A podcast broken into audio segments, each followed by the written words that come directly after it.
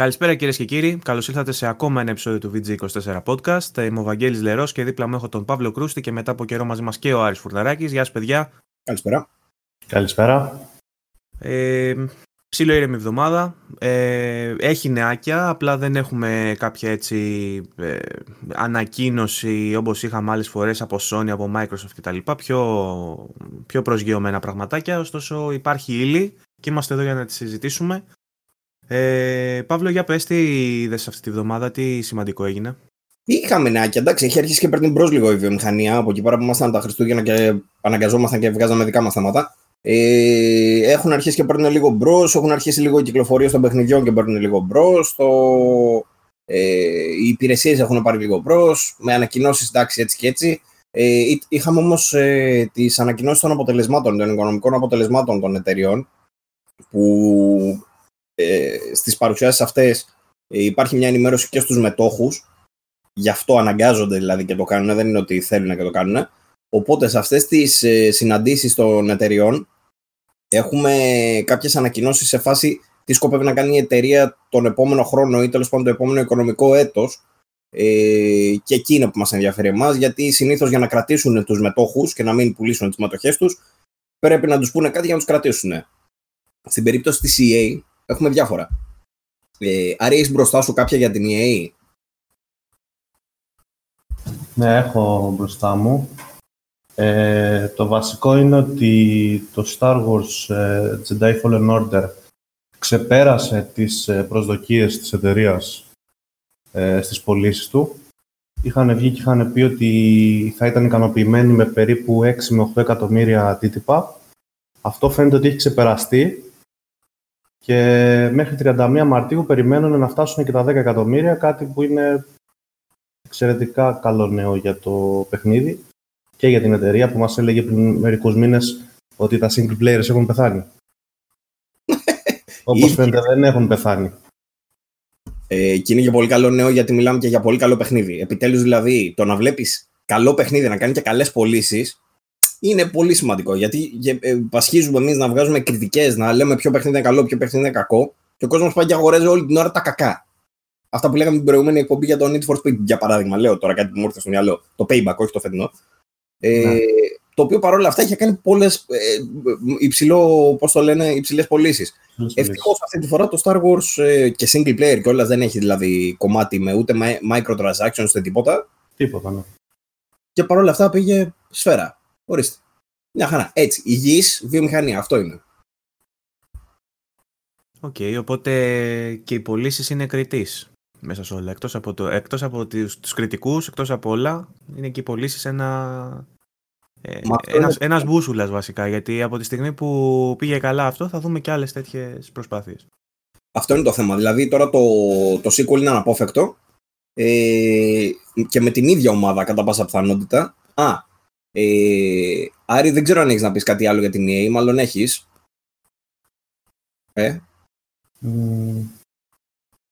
ναι, λοιπόν, ε, εκτός από το Star Wars, ε, από ό,τι βλέπω ανακοίνωσαν ε, ότι μέσα στο οικονομικό έτος ε, το 2021, δηλαδή από τα τέλη του, από τα μέσα το φθινόπωρο του 20 μέχρι την άνοιξη του 2021, ε, προτίθονται να κυκλοφορήσουν 14 νέα παιχνίδια. Δεν είναι. Ε, ε, πολλά είναι, αλλά τα περισσότερα που κυκλοφορεί η EA κάθε χρόνο είναι αιτήσεις κυκλοφορίες, οπότε όπως είναι το Maiden, το FIFA, δηλαδή δεν μου κάνει εντύπωση ιδιαίτερη. Ναι. Θα δούμε NBA Live, μπα. μπα. Τι φάση με το NBA Live εντωμεταξύ. Ένα χρόνο βγαίνει, τέσσερα δεν βγαίνει. Ναι, ήταν αυτό που είχε πάρει ένα...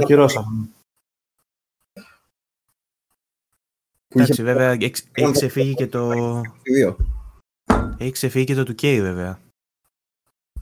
Αυτό είναι κακό, είναι κακό γιατί είναι μονοπόλιο. Το περσινό που το είχα, μας το είχαν στείλει και το είχα κάνει review ήταν, ήταν αρκετά καλό σε σχέση με τα προηγούμενα live.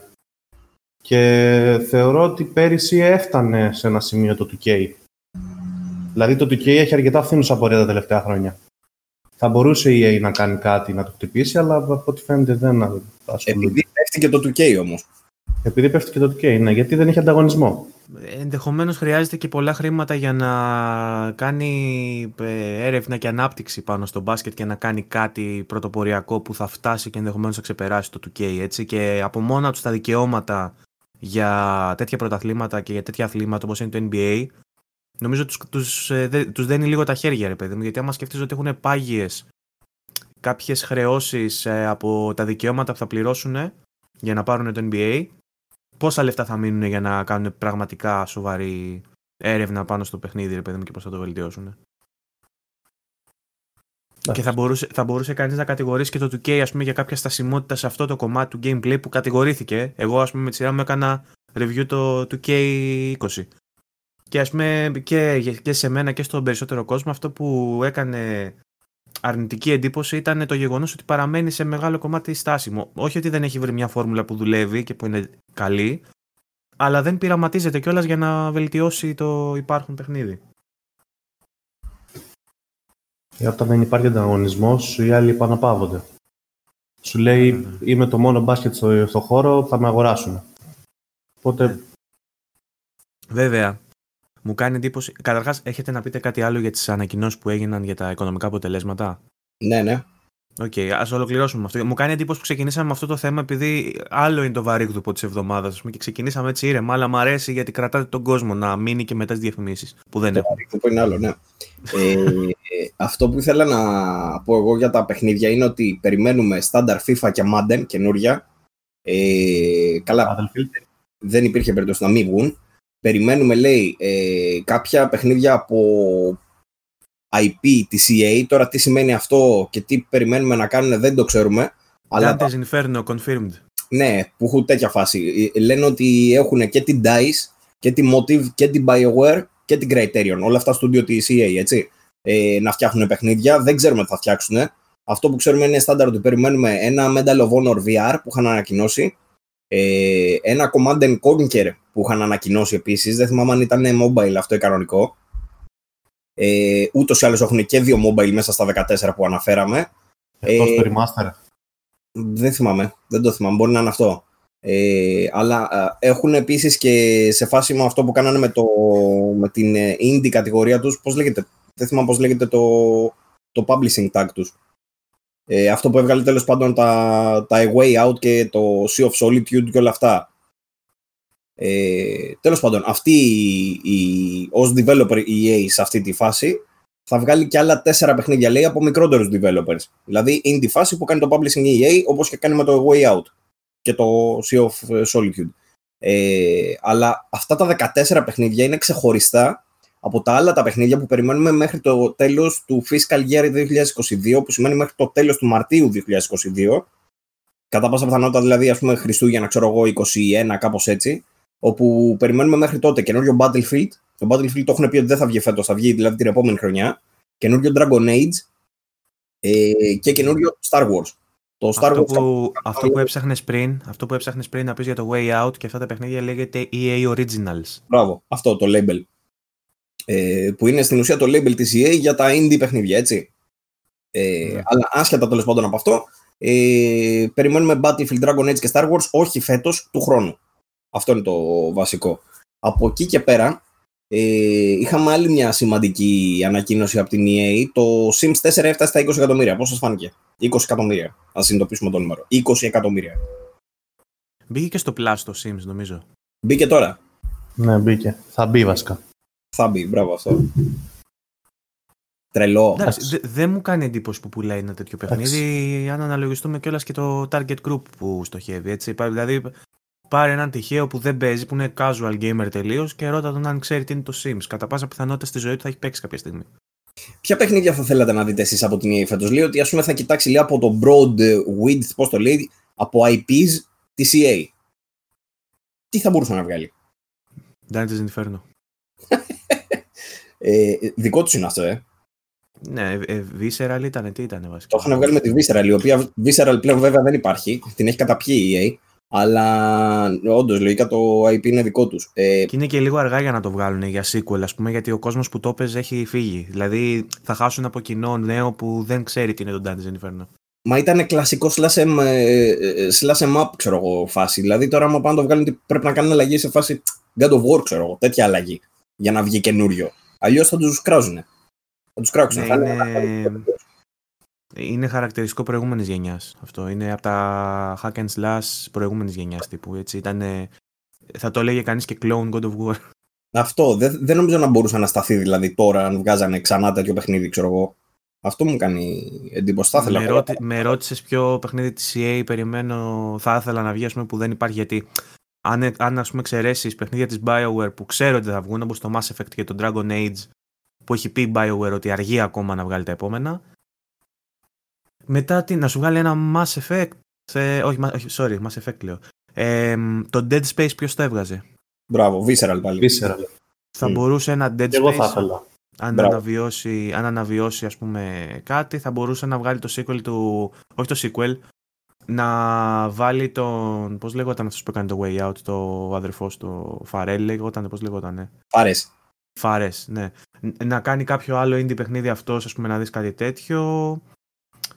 Ε, εγώ κάτι άλλο που θα ήθελα να συζητήσουμε για την EA είναι το κατά πόσο θα κρατηθεί φέτος πίσω με τις κυκλοφορίες των Madden και FIFA ε, ειδικότερα αν ε, σκεφτούμε το ε, τι είχε γίνει στην προηγούμενη γενιά όταν κυκλοφόρησε το PlayStation 4 που βγήκε αρχικά για τις παλιές κονσόλες τον Σεπτέμβρη κανονικά η έκδοση αλλά ήταν σαν να βλέπεις το περσινό παιχνίδι και δύο μήνες μετά με την κυκλοφορία βγήκαν ε, οι καινούργιες εκδόσεις των παιχνιδιών με το FIFA να έχει την Ignite Engine τη λεγόμενη τότε. Δεν χρησιμοποιούσε δηλαδή την μηχανή γραφικών που είχε ως τότε. Χρησιμοποίησε μια άλλη μηχανή γραφικών η οποία ε, ανέδειξε και τα χαρακτηριστικά των καινούριων κονσολών. Έτσι, ανέβασε την ανάλυση, ανέβασε πολλά πράγματα. Οπότε, με τις καινούριες κονσόλες να έρχονται κοντά στα Χριστούγεννα. Και με την κυκλοφορία παιχνιδιών σαν το FIFA και το Madden που είναι δεδομένο ότι θα τη δούμε Σεπτέμβρη, μήπως να περιμένουμε τι θα γίνει ε, στους επόμενους μήνες, μήπως δηλαδή η κυκλοφορία του FIFA είναι ψηλό legacy edition όπως γινόταν ε, και το πραγματικό το FIFA το δούμε αργότερα. Ίσως θα έπρεπε να περιμένει ο κόσμος να μην αγοράσει το φετινό το FIFA ακόμα ε, και να περιμένει όντως να δούμε τι έχουν να πούνε οι καινούργιες κονσόλες, δηλαδή αυτό που λες όντως. Ε, να... Κατά τα άλλα σου είπα, εγώ, τα παιχνίδια που θα περίμενα είναι από Visceral, αλλά αυτά ε, σκέφτομαι τη CA που θα μπορούσαν να, να, να αναβιώσουν ας πούμε. Δεν ξέρω, εσείς έχετε κάποιο άλλο στο μυαλό σας τη CA που θα περιμένατε; Μάρι. Εγώ το Dead Space θα ήθελα, το είπε ο Βαγγέλης, αλλά ότι δεν είμαι fan των horror. Τα έχω τραυματίσει και τα τρία, μου άρεσαν πολύ, εκτός το τρία λίγο.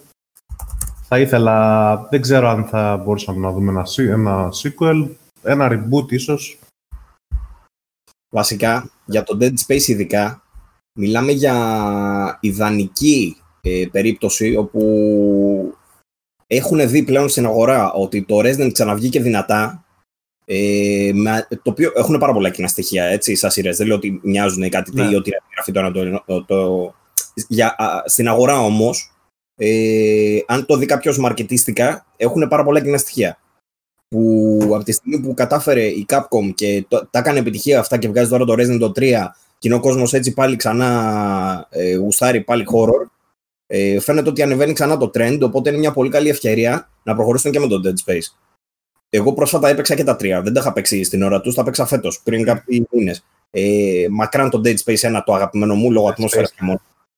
Ε, και το 2 ήταν καλό, αλλά ε, προτιμώ για πάλι το 1. Το 3 όντως είναι αυτό που λες, δεν. Εντάξει, καλύτερο ναι. με αυτά που άκουγα, γιατί είχα ακούσει τρελό κράξιμο, αλλά δεν ήταν κακό. Ήταν ίσα ίσα. Είναι... Μεγάλη παραγωγή, αλλά ήταν action τελείως. Δεν είναι ε, Dead Space. Ναι, ενώ η ατμόσφαιρα του 1 ήταν ιδανική και η δομή του μου άρεσε πάρα πολύ το 1. Τέλος πάντων, ένα remake στη φάση όπως έχει κάνει το Resident για το Dead Space όμως θα ήταν λουκούμι, θεωρώ. Μακάρι να το κάνουν αυτό το πράγμα, μακάρι να κάνουν reboot. Ε, Visceral δεν υπάρχει όπως είπαμε, αλλά ίσως ε, έχουν τα εργαλεία για να φτιάξουν ε, κάτι αντίστοιχο. Δεν ξέρω ποιους θα βάλουν για να τα φτιάξουν. Αλλά... Dead Space δεν νομίζω ότι είναι νεκρό franchise. Είμαι σίγουρος ότι κάποια στιγμή θα επιστρέψει. Για το Dante's Inferno που είπα πριν, βέβαια, δεν είμαι τόσο σίγουρος. Ξέρεις τι, αυτά τα φοβάμαι και τα δύο, επειδή ακριβώς είναι visceral. Ποιος θα τα ναι, αλλά έχει το brand ακόμα EA, έτσι, έχει τα δικαιώματα. Οπότε ε, ε, οδηγό σε αυτό είναι και αυτό που λέγαμε στα άρθρα μας για το Crash πριν κυκλοφορήσει το remake. Ναι. Ότι υπάρχει ένα όριο στα πόσα χρόνια μπορούν να περάσουν χωρίς να εκμεταλλευτεί ε, η εταιρεία το όνομα. Οπότε αν Ναι. κάτσουμε και το υπολογίσουμε, νομίζω ότι στο περίπου μπορούμε να υπολογίσουμε και πότε θα δούμε κάποιο remake ή κάποιο entry στο Dead Space. Θυμάσαι. Ε, δεν θυμάμαι τώρα άλλα παιχνίδια, να σου πω την αλήθεια. Mirror's Edge, ας πούμε, δεν νομίζω να δούμε άλλο. Έτσι όπως πήγε. Crisis δεν θα έπρεπε να δούμε κάποια στιγμή από την. ε, Σωστό, το είχα ξεχάσει τελείως αυτό. Και το Crysis είναι και, ήταν πάντα και το eye candy και το benchmark, ας πούμε, τουλάχιστον στα PC, έτσι. Ε, But can it run Crysis, αυτό ήταν το, Ακριβώς. το ερώτημα πάντα. Ακριβώς. Λοιπόν, Κατά Titanfall 3 εντάξει. επίσης. Ποιο; Titanfall 3. Titanfall ε, μετά και την επιτυχία του Jedi ε, οι ίδιοι δεν ήταν οι δημιουργοί. Ναι, ναι. ναι, ναι. Νομίζω ότι μπορεί να τους δώσουν. Βέβαια μπορεί να είναι απασχολημένοι με την ανάπτυξη του, του, δύο. καινο- του sequel του Jedi ας πούμε, αλλά ναι, καλό και το Titanfall. όντως. Εντάξει, το Titan, το Titanfall 2 είναι απίστευτα, απίστευτη παιχνιδάρα. Και Είναι, Απίστευτα βελτιωμένο από το πρώτο, ναι. Αλλά ε, ε, μιλάμε και για αναβιώσεις franchise τώρα, έτσι. Δηλαδή, Δεν, δεν Ναι. θεωρώ αναβίωση με το κενό που, υπήρχε- που έχει υπάρξει από το Titanfall 2. Όχι, θα για μπορούσαμε να sequel, πούμε. όχι για sequel, σκέτο το λέω, γιατί όχι. Εντάξει, θα, θα- πιστεύω ότι το Titanfall θα μπορούσε να ξεκουραστεί και λίγο. Ε, Καλό είναι να ξεκουράζονται και λίγο τα franchise για να ε, ανασκουμπώνονται, όπως το λένε. Συμφωνώ με αυτό. Συμφωνώ με αυτό. Μα, μακάρι να το κάνουν αυτό. Να, αντί να τα βγάζουν χρονιά παραχρονιά, ξέρω εγώ, να βγάζανε ένα, ε, το ένα και το δύο, ξέρω εγώ, με διαφορά πέντε ετών. Θα ήταν πολύ Δεν δεν με βρίσκουν και πουθενά βέβαια, γιατί έχεις τηλέφωνο. Συγγνώμη, όχι. Ε, μπορεί να σε ψάχνουν από την EA. Μπορεί να σε ψάχνουν από την EA και να πούνε θα χρειαζόμαστε ιδέες. Ο Σταύρος με ψάχνει βασικά, θα τον πάρω μετά. Ο Σταύρος από το site. Ε, Α, Θα θέλει να σου μιλήσει μόνο για το τρailer του Final Fantasy VII. Θέλει να μοιραστεί με τον κόσμο τις ιδέες του. όχι, με πήρε επειδή πήρε καινούργια τηλεόραση και είπαμε να τη ρυθμίσουμε και θα το, θα το φτιάξουμε. Ο, ο Σταύρος ξεκίνησε εντωμεταξύ, λέει θα πάρω μια τηλεορασίτσα ε, γύρω στα 600 ευρώ. Ε, τελικά κατέληξε να πάρει με 1000. Μια διαφορά. Ε, αλλά τε- για να γυρίσουμε όμως το θέμα. Εντάξει, αλλά, σε, δύο, σε δύο μήνες θα του λες και αυτόν ότι είναι entry. Και ότι δεν, είναι, δεν αξίζει. Όχι, στο Οπότε, χιλιάρικο ναι. είναι οι mid-range τηλεοράσεις. Είναι ok. Ε, άλλο ήθελα να πω όμως τώρα για, το, για τα franchises της EA. Ε, υπάρχει και το Alice που μην το ξεχνάμε το Alice το 2 Re- Madness Returns ήταν από τα πιο αγαπημένα και δεν έχει επιστρέψει αυτή η σειρά. πολύ Ε, καλό. Ο δημιουργός νομίζω ότι έχει κάνει άλλα πράγματα τώρα, αλλά και πάλι. Ναι, και αυτό θα ήθελα να το δω η αλήθεια είναι. Και, και remake θα σηκώνει η φάση. Συ- Συμφωνώ πάρα πολύ. Μακάρι να βγάζαν κανένα remake. Θα ήταν έτσι καλλιτεχνικά πολύ ενδιαφέρον να δούμε κάτι τέτοιο. Ε, τώρα Rock Band και αυτά δεν νομίζω να το ξανακάνουν. Το 4 ήταν έσχος. Το Skate θα μπορούσαν να επιστρέψουν, να, να επαναφέρουν το Γι' Zdayon. αυτό δεν είμαι τόσο σίγουρος, γιατί ποιος βλέπει skate και παίζει skate πλέον. Δεν είναι η εποχή του. Μάλλον έχεις δίκιο σε αυτό που λες. Εμείς αλλά- μεγαλώσαμε σαν. ε, Βλέπαμε σαν cool το skating, ξέρω εγώ, και η, η φάση όλη αυτή με την ενδυμασία, με τα Vans, τα παπούτσια και τα DC και τα ξέρεις. Ο, ο cool ήταν ο σκεϊτάς. Μεγαλώσαμε σε τέτοια χρόνια, αλλά πλέον νομίζω. Ότι οι σκεϊτάδες δεν είναι cool. Όχι. Μπορεί να βγάλουν, ρε, θα μπορούσαν να βγάλουν κάτι, θεωρώ, με αυτή την κουλτούρα, ας πούμε, ε, σε τέτοια φάση. Τώρα, Γέρασε, και το, γέρασε και τον Tony Hawk εντωμεταξύ. Τώρα η φάση του είναι με, θα είναι με αναπηρικό καροτσάκι, ξέρω, στο γυροκομείο σε λίγο καιρό και θα κάνει, θα κάνει backflips με την καρέκλα. Ωραίο. ωραίο, ωραίο. Το Army of The- Two. Κάτι The άλλο. Return of Tony Hawk. Έτσι. Ε, Έχει βγει εντωμεταξύ τώρα παιχνίδι πρόσφατα που είναι skating με πουλιά. Που είναι, ένα, που είναι κάτι πουλάκια πάνω στα skate και κάνουν. το έχεις δει αυτό, πώς λέγεται; Τι πουλιά. Όχι με τέτοια πουλιά, Παύλο. που, είναι, που είναι κάτι σαν καναρινάκια εννοώ, κάτι τέτοια και κάνουν skate. Και εσύ είσαι το πουλάκι και κάνεις skate με το πουλάκι, δεν το ξέρεις. Θα με πουλάκι. βάζει το γκουγκλάρο τώρα γιατί αν το, αν το αφήσω να αιωρείται το πουλί. Δείξε στον κόσμο, Βαγγέλη, τα πουλάκια. Bird Skating Game, περίμενε. το, το Google είναι φίλος μας. Δεν Είναι είναι το, το- λέγεται, βασικά, ε, νο- το- ε, προς έκπληξη κανενός, λέγεται Skatebird. Πολύ καλό. Ναι, Πολύ και, και θα το βάλω να παίζει κιόλας προς ε, τέτοιο για να, για να μην νομίζουν ότι κοροϊδεύω και ότι λέω ψέματα. Όποιος βλέπει δηλαδή στο YouTube τώρα βλέπει ε, ένα πουλί να κάνει skateboard. Ξέρεις Ε. τι, παιχνίδια με skate Καταπληκτικό. δεν υπάρχουν πάρα πολλά. Τελευταίο θυμάμαι ένα που είχε βγει στο. Πώς λεγόταν, ρε. Ένα το οποίο ήταν καλούλι, που ήταν σε 2D, είχε βγει για το PSV. Δεν θυμάμαι πώς λέγεται. Τέλος πάντων, ήταν το τελευταίο καλό skate παιχνίδι που είχε βγει θεωρητικά. Γιατί ήταν και δύσκολο, ήταν κάπως. Αλλά νομίζω ότι έχει ζητήσει. Δηλαδή το skate το επόμενο το ζητάει κόσμος. Το 3 είναι το επόμενο ή το 4. το skate συγκεκριμένα κιόλας, όχι, το, ε, όχι ένα Tony Hawk, ας πούμε. Είχε βγει ένα Tony Hawk τώρα πρόσφατα το μεταξύ και να έκανε flow. Ναι, το Tony Hawk έχει πεθάνει όμως γιατί τελευταία, τα τελευταία όλα που είχαν βγάλει ήταν το ένα χειρότερο από το άλλο. Που είχε βγει και με το περιφερειακό της Σανίδα που δεν δούλευε και βγήκε νομίζω κι άλλο μετά από αυτό που είχε πάει ακόμα πιο άπατο. Ε, αλλά τα skate είναι άλλη σειρά τώρα. Είναι άλλη δημιουργή και τα πηγαίνανε ψηλοκαλά. Τέλος πάντων, ε, άλλο παιχνίδι που θέλω να αναφέρω είναι το Army of Two. Δεν ξέρω αν το θυμάστε. Ναι. Το Co person shooter, επίσης ένα franchise της EA το οποίο θα μπορούσε να κάνει κάτι. Ε... Νομίζω είχε στην προηγούμενη γενιά και παιχνίδι αυτό. Είχε, σε αυτή δεν είχε. Είχε το ένα, το δύο, τρία παιχνίδια είχαν βγει βασικά. Ναι. Ε, και αλλά το έχει παρατήσει και αυτό. Και μας άφησε μαζί με τον Bad Company και αυτό στην προηγούμενη γενιά, το οποίο και αυτό θα μπορούσε να. Α πούμε τα Bad Company, γιατί δεν τα έχουμε δει, γιατί δεν έχει επιστρέψει. Νομίζω, ότι... έτσι, νομίζω απλά έχουν μπει, στο, έχουν μπει στο, στην παγίδα του να κάνουν πιο σοβαρά τα παιχνίδια, τα πολεμικά, γιατί το Bad Company ήταν λίγο fun παιχνίδι, έτσι, είχε χιούμορ, είχε... Είχε σενάριο, είχε μια ωραία, ωραίους χαρακτήρες, ξέρω εγώ, και το προχωρούσε πολύ καλά σε φάση Band of Brothers, ας πούμε. Ναι, ναι. Ε, ενώ τα Battlefield, τα άλλα που βγήκανε τώρα, το ένα κάτι ψηλό έλεγε, το 5 για single player είναι έσχος. Έσχος όμως, από τα χειρότερα single player.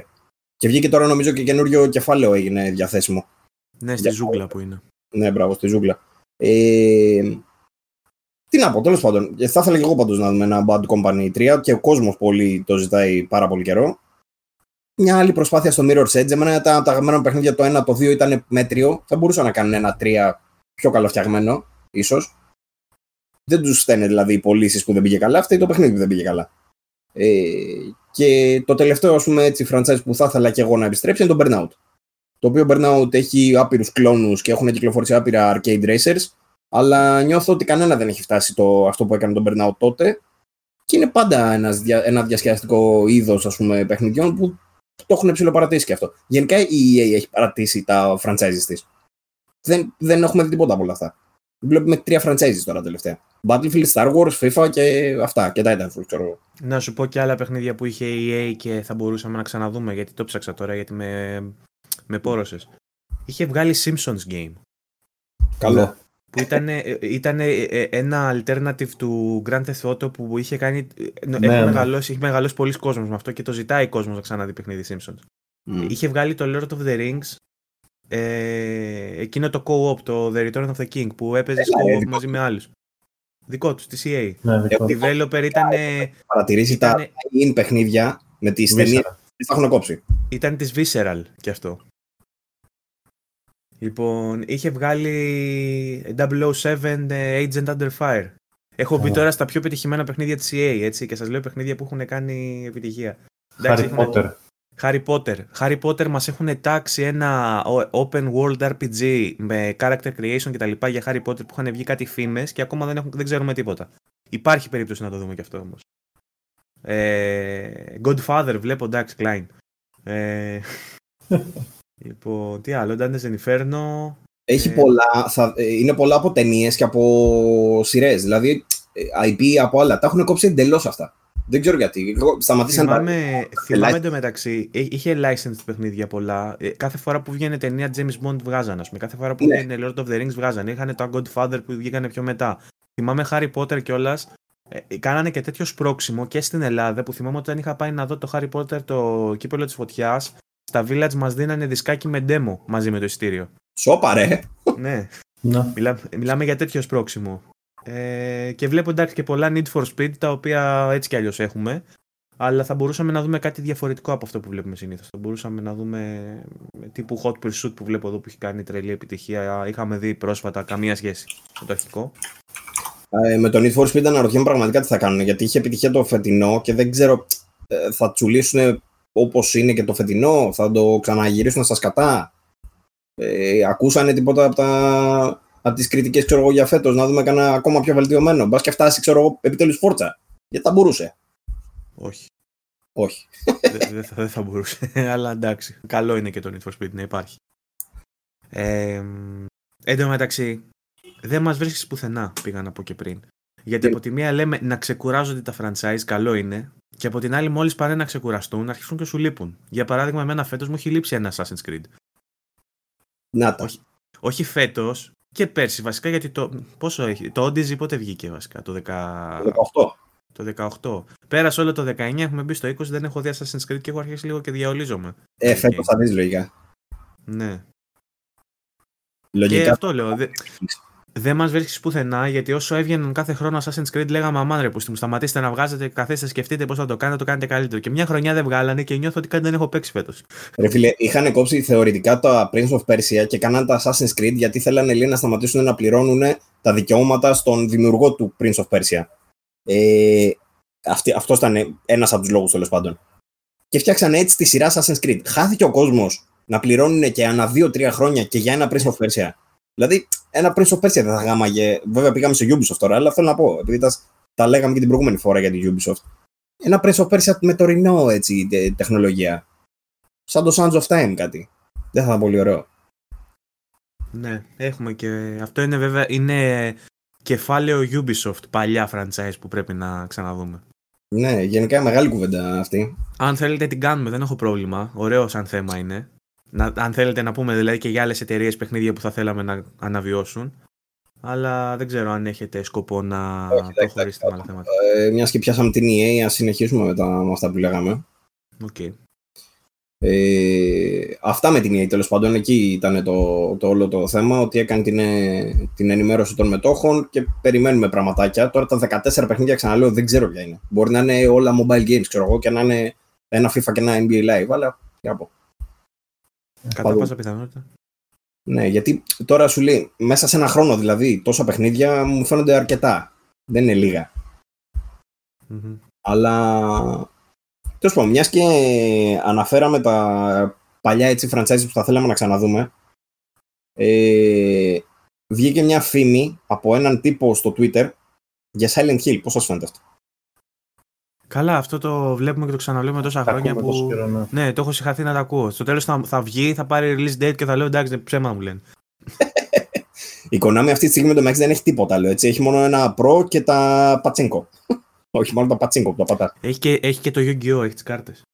Είναι καταπληκτικό. Α, Konami είναι και αυτό. Ωραία. Mm. Ε, υπάρχει, αυτή τη φορά η φήμη είναι λίγο πιο συγκεκριμένη. Λίγο. Ε, ο τύπος ο Aesthetic Gamer στο Twitter έκανε λόγο για συγκεκριμένα για δύο παιχνίδια τα οποία η Konami τα έχει δώσει σε εξωτερικά στούντιο. Να τα φτιάξουν δηλαδή, θα, θα κάνει συνεργασία δηλαδή με εξωτερικό στούντιο, δεν ξέρουμε, δεν έχουμε ιδέα πια. Ε, για να φτιάξει δύο παιχνίδια. Το ένα παιχνίδι λέει θα είναι ε, φάση ε, Telltale Until Dawn και καλά episodic. Δεν ξέρω πώς θα κυλήσει αυτό σε Silent Hill παιχνίδι. Αναρωτιέμαι πραγματικά. Ε, και το άλλο, το, ο δεύτερος τίτλος θα είναι αυτό που περιμένουμε, ένα soft reboot όπως το ονομάζουν. Κοινώ ένα καθαρό αίμα ας πούμε της σειράς, με ψηλό reboot όμως για να δούμε πώς θα πάει. Πώς σας φαίνονται αυτά τα δύο σαν ιδέες; Εγώ να ξαναπώ ότι είμαι χέστης και ότι δεν ξέρω αν θα το παίξω καν. Τι να πω. Είναι Silent, Silent Hill. Ε, θα ήθελα, ναι, θα ήθελα να το δοκιμάσω. Και για το Resident Evil το ίδιο έλεγα και το ξεκίνησα το 2. Εντάξει, άσχετα από το παράτησα γιατί δεν, δεν μπορώ. Ε, αλλά Silent Hill δεν θα το δοκίμαζα σίγουρα γιατί έχω, έχω πει πολλές φορές αυτό το podcast ότι είναι από τα παιχνίδια που δεν έχω παίξει και θέλω οπωσδήποτε κάποια στιγμή να το, να το δω. Αλλά εκτός από μένα νομίζω ότι είναι από τα selling ε, points, selling points. Είναι από τις μασκότ της Konami ρε παιδί μου και εφόσον έχει χάσει το Metal Gear μετά τον Kojima, let's face it, δεν θα ξαναβγεί Metal Gear και αν ξαναβγεί δεν θα είναι δεν θα είναι το Metal Gear που ξέραμε. Ένα Rising 2 και από εκεί καλά, άστο το γιατί ξαναπιάνουμε τώρα αυτή την κουβέντα. Πιάνουμε την ίδια κουβέντα, ναι, και εννοείται πως και εγώ θα ήθελα το Rising. Τε, γιατί και αυτό ε, ενδεχομένως να είναι πιο ψηλά και από τα Solid. Από κάποια Solid στο μυαλό μου. Ε, νομίζω ότι πλέον τα Metal Gear τα έχει χάσει η Konami. Ε, είμαι φαν του Pro, οπότε θέλω να συνεχίσει να ασχολείται με το Pro σίγουρα. Γιατί πολλοί, θα, πολλοί λένε κιόλας γιατί ασχολείται και με το Pro η Konami. Θα πρέπει να θα ήθελα να τη δω να ασχολείται με το Castlevania που είναι και αυτό δικό της. Ναι, ρε. Τι λέμε τώρα; Ε, έχει franchise και Konami τα οποία τα έχει παρατήσει. Ε, αλλά το Silent Hill νομίζω ότι είναι από τα παιχνίδια που την χαρακτηρίζουν. Μετά το Metal Gear δηλαδή, νομίζω ότι είναι από τα παιχνίδια που την χαρακτηρίζουν στη σύγχρονη εποχή περισσότερο απ' όλα. Και θα είναι μια πιστεύω σωστή κίνηση και αναμενόμενη για να κάνει το bounce, να γυρίσει πίσω δηλαδή στις ε, σε ικανοποιητικά νούμερα. Γιατί αν, αν εξαιρέσεις το Metal Gear, τι άλλο έχει βγάλει τα τελευταία χρόνια; Τίποτα, το PT. Τίποτα. Το PT δεν το βγάλει, ήταν demo. που πήγαινε να βγάλει το Silent Hills. Κρίμα δεν είναι αυτό για να το παρατήσουν εντελώς. Άρη, εσύ τι από, τα, από αυτές τις ανακοινώσεις για τα δύο αυτά συγκεκριμένα παιχνίδια, όχι ανακοινώσεις, από τις φήμες που βγήκαν, πώς σου φαίνονται; Εγώ μόνο το Silent Hill 2 έχω παίξει. Ναι. Γιατί είμαι και εγώ χέστη, σαν το Βαγγέλη. Ε, έπρεπε να πεις δεν έχω παίξει ποτέ στη ζωή μου Silent Hill όπως είχες κάνει άλλη φορά με το Fortnite και να μας αδειάσει. Όχι. Ε, εντάξει, θα το παίξω αν βγει. Είναι σίγουρα. Τι εννοείς Ένα- να το παίξεις; το παιχνίδι, το Silent Hill το καινούριο. Εντάξει. Ε, είναι σίγουρα το βα- βαρύ χαρτί για την Konami αν κυκλοφορήσει κάτι τέτοιο. Θα... Τώρα, εντάξει. Εμένα δεν μου πολύ καίγεται η καρφή. Αν έβγαινε σε episodic μορφή, επειδή, είχε- επειδή είστε χέστες και δεν θα είχε τόσο action στοιχεία, θα το παίζετε πιο εύκολα. Ναι. Αυτό που έστειλες, ας πούμε, χθες που ήταν ε, φάση Telltale και ψηλό horror και λίγο episodic που μας έστειλες στο chat. Α, ναι, ναι, ναι. Αυτό, ας πούμε, θα το έπαιζα. Αν ήταν τέτοια φάση. Το Silent Hill. Μμμ. Αν δεν είχε τόσο πολύ, δηλαδή. κυνη- ε, Εγώ έχω ένα πρόβλημα με το κυνηγητό, δεν μπορώ να με κυνηγάνε. Μπράβο, ακριβώς, αυτό ήθελα να πω τώρα. Δεν, Δηλαδή- μα- δεν αντέχω ούτε εγώ τα κλειστοφοβικά παιχνίδια και αυτά που νιώθεις ότι κάτι σε απειλεί διαρκώς και ότι θα σου πεταχτεί τώρα Εντάξει. ή ότι σε κυνηγεί. Δηλαδή, να σου πω ποια είναι, ποιο είναι το απόγειο που, που έχω φτάσει να πω δεν το μπορώ αυτό το παιχνίδι να πεθάνω. Ένα, ε, Alan Wake και δύο, ε, Dying Light. Τι είχε ο Dying Light; Dying Light. Dying Light δεν ήταν αυτό με τα ζόμπι. Ναι. Εντάξει, αυτό. Ήταν κολοτού- αυτό που έτρεχες. Ήταν Ναι. αυτό που έτρεχες και κοίταζες πίσω σου και τα βλέπεις να σε ακολουθούν. Ναι.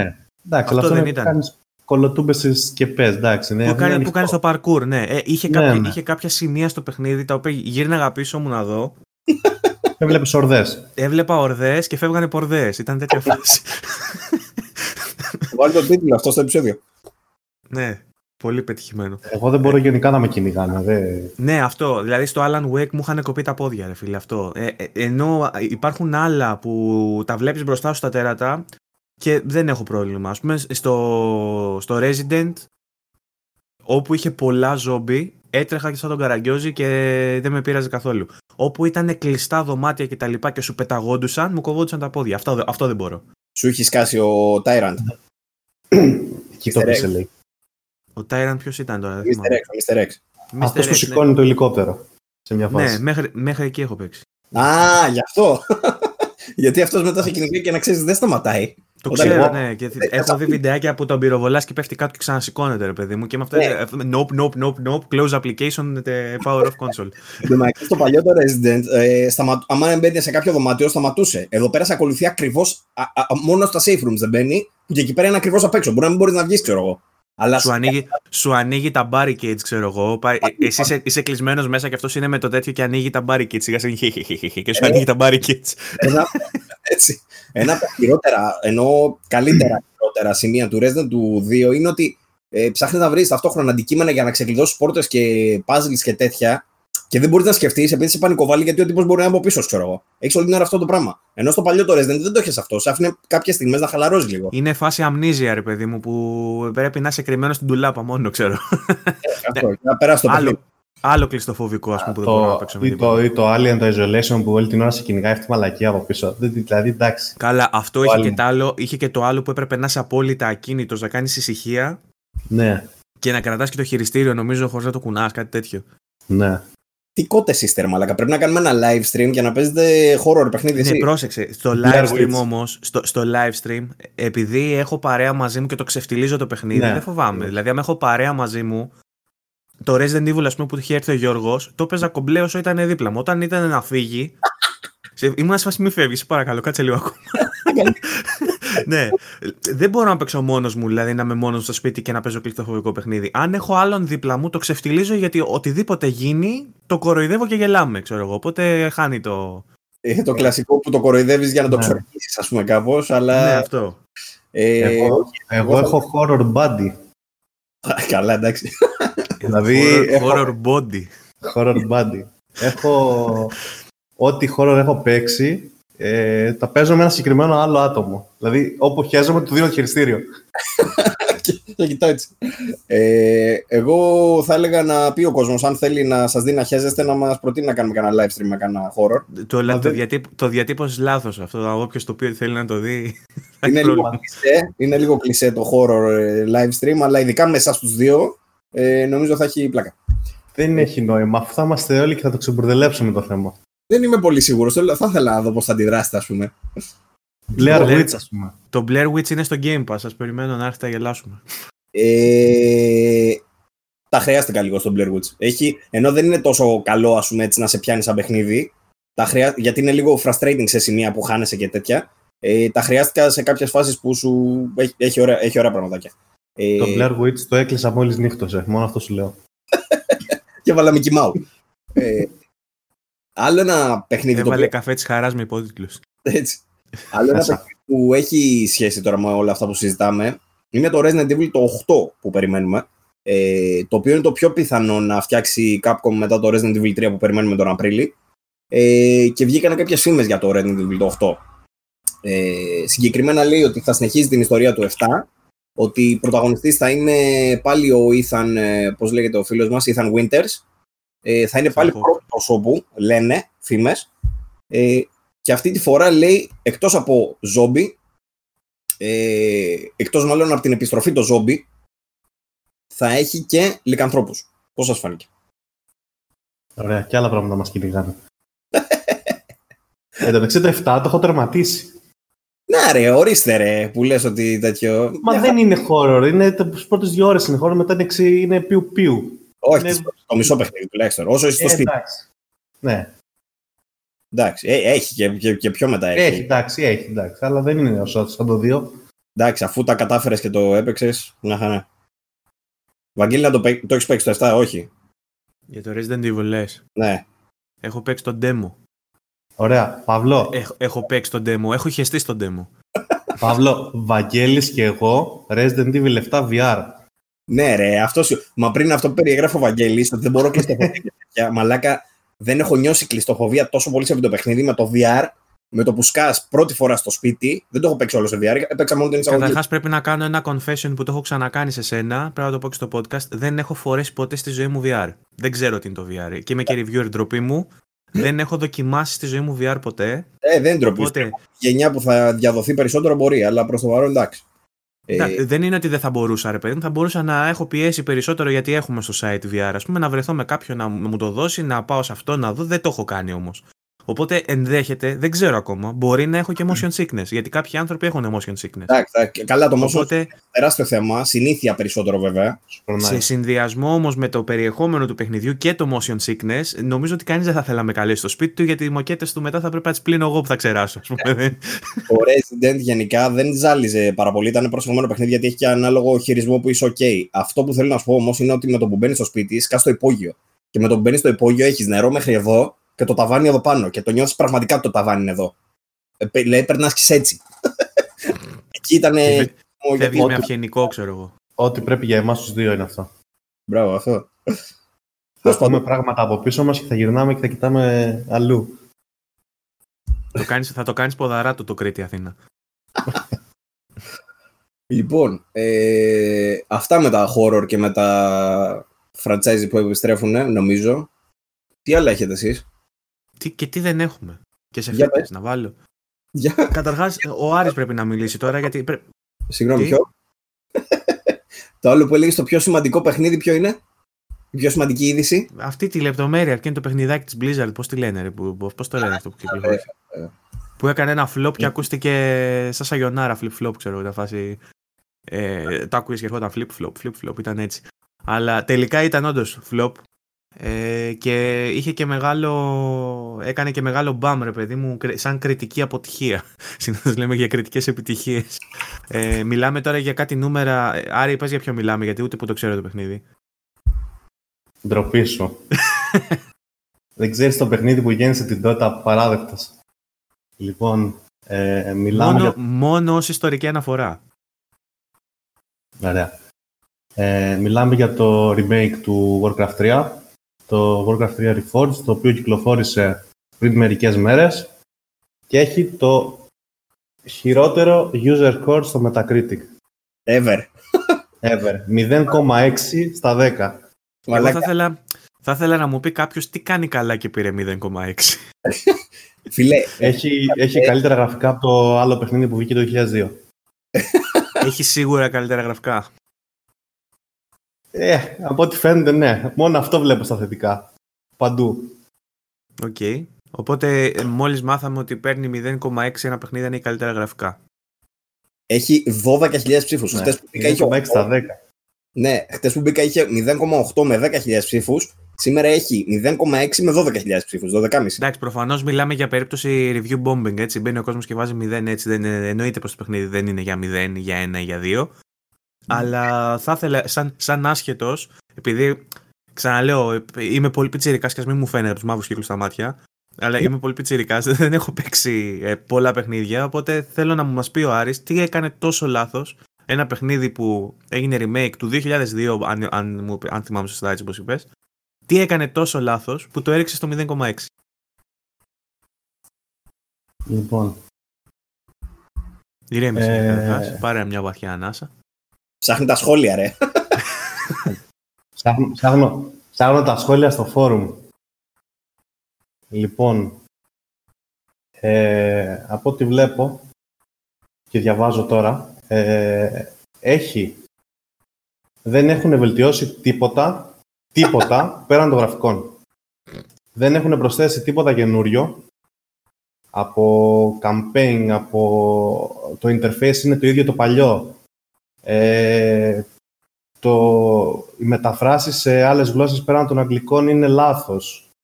Ε, ο κόσμος δεν μπορεί να μπει online γιατί δεν, ε, του, του κρασάρει στα, στα, λο- τα lobbies του κρασάρουνε.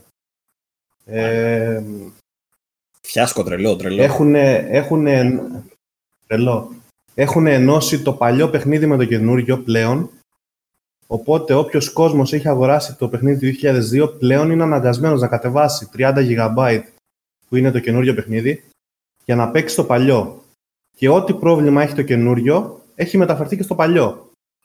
Δηλαδή ο κόσμος δεν μπορεί να παίξει online στο παλιό παιχνίδι Τραγικό. για κάποιο λόγο. Ε, αυτό που είχε βγάλει η Blizzard ένα campaign, ένα cinematic gameplay trailer δεν έχει καμία σχέση με αυτό που βλέπει που φαίνεται στο παιχνίδι. Δηλαδή η αντίστοιχη σκηνή, το αντίστοιχο, το αντίστοιχο cinematic που υπάρχει μέσα στο παιχνίδι είναι τελείως διαφορετικό. Είναι από άλλη κάμερα, είναι, φαίνεται σαν να είναι χαμηλότερη ανάλυση, πολύ κακά γραφικά σε σχέση με αυτό που είχε δείξει η Blizzard. Και γενικά από ό,τι διαβάζω είναι αρκετά cutscenes έτσι. Δηλαδή δεν είναι μόνο αυτό. Ε, τι άλλο; Εγώ διαβάζω ε, στο Metacritic που λες ότι Ναι. πέφτει review bombing, σίγουρα πέφτει review bombing, δεν το συζητάμε αυτό και έχει πέσει τόσο, αλλά δεν είναι ρε φίλε ότι πήγε από, τα, από τις 500 ψήφους στις 1000. Μιλάμε για 12.000 άτομα. 12.000. Δεν έχουν τόσο κόσμο, ούτε άλλα παιχνίδια, ρε παιδί μου, που. Πώς να το πω. ε, ε, Έχει, έχει συσπυρώσει τέλος πάντων ο- όλο τον κόσμο απέναντί της η Blizzard. Αυτό είναι το θέμα. Και μετά από την προηγούμενη χρονιά που είχε κάνει τις μαλακίες της με την Κίνα και τα πρωταθλήματα και αυτά, νομίζω ήταν το χειρότερο πράγμα που μπορούσε να κάνει τώρα. Να απογοητεύσει τον κόσμο του Warcraft. Δεν γίνονται αυτά. Και, και όπως είπε και ο Ζήση ο Σταύρος στο chat, περιμένουμε να μας βγάλει και στο κινητό το καινούριο Diablo για να. Ναι, ακριβώς. Ε, διαβάζω τύπους που λένε ότι δεν έχω λέει λογαριασμό στο Metacritic και έκανα μόνο και μόνο λέει για να εκφράσω την απογοήτευσή μου. Ή ξέρω εγώ, έχει 6 reviews προς το παρόν από κριτικούς και έχει 63, το οποίο δεν είναι τόσο χάλια προφανώς, αλλά είναι κακό, δεν είναι το λες μέτριο δηλαδή προς Και κακό. για Blizzard κιόλας. Ναι, ειδικά για Blizzard ε, απαράδεκτο. Εντάξει. Ε, και αναφέρει μέσα ο ένας ότι έ- έχω παίξει λέει, πολλά παιχνίδια της Blizzard λέει, στην καριέρα μου. Ε, την αγαπάω την εταιρεία, μπλα μπλα μπλα, έλεγε ο τύπος. Ε, και πάντα λέει τα παιχνίδια της με το που σκάνε λέει έχουν κάποια bugs. Ε, το συγκεκριμένο λέει είναι το πρώτο παιχνίδι που βγήκε μισοτελειωμένο. Έτσι το αναφέρει. Ότι δεν είναι τελειωμένο. Πολλοί λένε για τη χειρότερη έκδοση που έχουν παίξει και καλά re- remaster remake. Ε, άλλοι αναφέρουν ε, ότι έχει προβλήματα παντού, σε όλα τα σημεία. Από το Battle.net, από τα μοντέλα, τα lag, το interface, όλα είναι ίδια λέει. Και επίσης, ε, χτες έβλεπα Ναι, βιντεάκι το καλύτερο, του Angry Joe, συγγνώμη να πω και αυτό, το ε, Angry Joe βιντεάκι Ε, εννοείται angry και το βίντεο, αλλά αυτό που έδειχνε στο βίντεο δεν ήταν μόνο να πει πόσο κακό ήταν το παιχνίδι. Είχε οδηγό, κανονικότατα, με το που πρέπει να πας για να κάνεις refund. Angry review τώρα ή άλλο Λογικό. βίντεο; Δεν ήταν review, ήταν και καλά σε φάση τι φτιάξανε. Ξέρω εγώ, δείτε πώς να κάνετε refund. Πω, πω, μαλάκα. Και δίνουν refunds. Ε, λένε ότι δίνουν νομίζω. Πω. Λένε Μάλιστα. πολλοί λένε ότι η Blizzard πλέον έχει πεθάνει, δεν μπορεί να φτιάξει καλό παιχνίδι. Ε, false ad- advertising λένε. Ναι, Θα αυτό μιλάμε είναι για ένα από τα μεγάλη- μεγαλύτερα franchise της Blizzard. Ναι, και- είναι, μεγάλη, είναι μεγάλη απάτη. Κάνανε έτσι. αυτό το πράγμα. Δηλαδή, Να σου δίνουν δηλαδή άλλο παιχνίδι στο τρέιλερ και συνήθως βάζουν από κάτω και ξέρω εγώ ότι not final, ξέρω εγώ, ότι θα είναι διαφορετικό. Μα, μα είναι αναγκασμένοι να τα βάζουν αυτά. Ε, τώρα έβλεπα ένα με κάτι cutscenes εδώ πέρα και δεν έλεγε κάτι τέτοιο. Δηλαδή, ε, νομίζω ότι πρόκειται όντως για εσχρό ε, false advertising. Κρίμα. Τι να πω.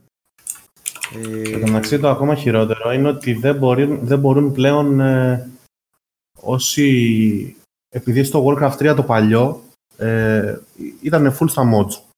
Από εκεί, βγήκε και η, από εκεί ξεκίνησε και η Dota και ένα σωρό άλλα mods που παίζανε οι παίχτες στο Warcraft 3 πλέον. Ό,τι mod φτιάχνεται στο Reforged ανήκει στην Blizzard. Άλλο αυτό. Εντάξει, καλά. Κάτι που δεν συνέβαινε στο, στο προηγούμενο παιχνίδι. Το έχουμε ξαναδεί αυτό όμως νομίζω. Σε ποιο ήταν; Νομίζω στο... τότε που κυκλοφόρησε το Fallout στο Xbox νομίζω που είχαμε παρόμοια υπόθεση. Και με άλλο παιχνίδι δηλαδή έχει συμβεί αυτό που να λένε ότι τα mods είναι ιδιοκτησία της εταιρείας.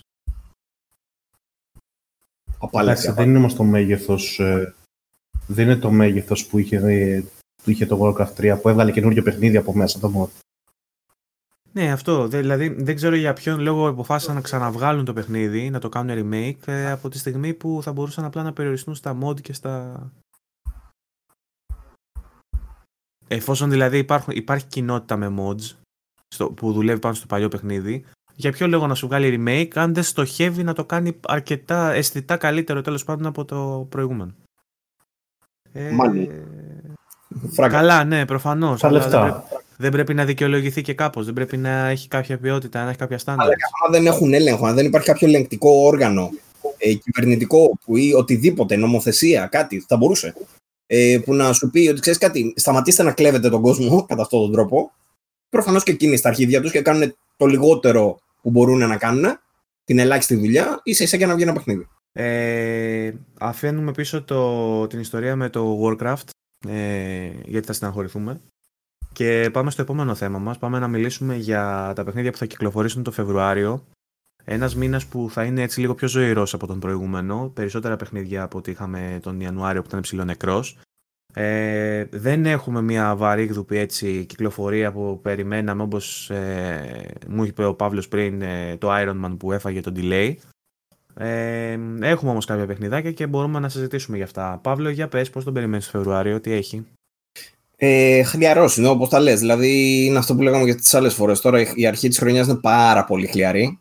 Το πρώτο παιχνίδι που έρχεται αυτόν τον μήνα, τον προηγούμενο τον Ιανουάριο, βασικά είχαμε το Journey to the Savage Planet. Θα το συζητήσουμε λιγάκι αυτό, άμα είναι στο τέλος, που θα αναφέρουμε τα παιχνίδια που παίξαμε. Αλλά το Zombie Army είναι η επόμενη έτσι, ας πούμε, ψηλο μεγάλη μέτρια τέλος πάντων κυκλοφορία. Ε, Zombie Army 4 από τη Rebellion. Ε, είναι κλ- το κλασικό spin-off του Sniper Elite με zombie. Ε, λένε ένα καλούτσικο, λένε καλά λογάκια, θα το δούμε. Αυτό βγαίνει στις 4 Φεβρουαρίου. Έχει Για και πολλά modes αυτό. Έχει campaign, έχει solo campaign, έχει co-op campaign. Διαφορετικό. Ε, δεν ξέρω αν θα είναι διαφορετικό. Α, Ε, μπορείς να παίξεις μέχρι και με τρία ακόμα άτομα. Ε. με τρία, ναι, τέσσερα, στο- τέσσερα στο σύνολο. Ε, και είναι φάση Left 4 Dead. Survival, ναι. Ναι, σαν Left 4 Dead φαντάσου. Και έχει και mode Horde που είναι με κύματα εχθρών, ας πούμε, που σου έρχονται και Ε, και το λεφτό. τα πολεμάς. Ε, ναι, και ε, ενδεχομένως θα έχει και άλλα modes, τώρα λέω εγώ τι γνωρίζω ότι θα έχει. Είσαι μέσα στο άρθρο της Ελενής. Ναι, είμαι μέσα, δείχνω βίντεο. Α, μπράβο, εντάξει, αυτό ήθελα να σου πω γιατί έχει και τα βιντεάκια, άμα θες. Μμμ. Ε, φαίνεται ενδιαφέρον η αλήθεια είναι. Και το, δεν έχω παίξει κανένα από τα spin-off. Λίγο έχω παίξει κάποια Sniper Elite, αλλά πάντα, πάντα ήθελα να τα δω λιγάκι. Το 4 φαίνεται πιο έτσι, συγκεντρωμένο, ας πούμε. Ναι, ισχύει. Μοιάζει προσεγμένο. Ε, δεν ξέρω αν θα είναι παιχνιδάρα, ας πούμε, όμως σε, σε αυτούς που αρέσουν αυτά, αυτού του είδους τα shooters, έτσι, τα, ε, τα survival και με τα waves και αυτά, ας πούμε, αν μας αρέσει το zombie, ε, με τα zombie στο Call of Duty, δεν βλέπω το λόγο να μας αρέσει και αυτό. Άσχετα που είναι third person και όχι first person shooter. Αλλά νομίζω ότι είναι καλοδουλεμένο. Αυτή την εντύπωση έχω και θα το δούμε και άμεσα. Είναι από τα πρώτα παιχνίδια που βγαίνουν για το Φεβρουάριο. Αυτά λοιπόν, Zombie Army. Πάμε στο επόμενο. Το επόμενο είναι στην ουσία η μεγαλύτερη κυκλοφορία του τριμήνου, βασικά. Είναι το αποκλειστικό τίτλο για το PlayStation 4, το Dreams, το οποίο ήδη υπήρχε σε preview έκδοση, πλέον βγαίνει σε ολοκληρωμένη, σε early access έκδοση από τον Απρίλιο του 2019. Ε, πλέον βγαίνει σε ολοκληρωμένη, σε κανονική. Ε, έχουμε ξαναμιλήσει για το Dreams, είναι το παιχνίδι της Media Molecule, το οποίο, στο, μέσα στο οποίο μπορείτε να φτιάχνετε άλλα παιχνίδια. Ε, για, ε, να θυμίσουμε, είναι αυτό το παιχνίδι που λέγαμε στο προηγούμενο επεισόδιο podcast, ή στο προ προηγούμενο δεν θυμάμαι, ότι είχε γίνει το remake του Metal Gear Solid και του, το remake. Είχαν φτιάξει χάρτη του Metal Gear Solid και του Cyberpunk μέσα από αυτό. Μπορείς να φτιάξεις mm. δηλαδή κόσμους και παιχνίδι ολόκληρο μέσα στη μηχανή γραφικών του Dreams. Στο παιχνίδι βασικά μέσα. Και κι άλλο ένα τώρα, το οποίο λένε ότι είναι The Last of Us Demastered. Ε, The Last of Us 2 νομίζω. Demastered. Και είναι και καλά η PSN έκδοση όπου είναι φτιαγμένη με πολύγωνα, ρε παιδί μου, έτσι χαμηλής ανάλυσης και αυτά, αλλά είναι όλο φτιαγμένο και αυτό πάλι μέσα στο Dreams.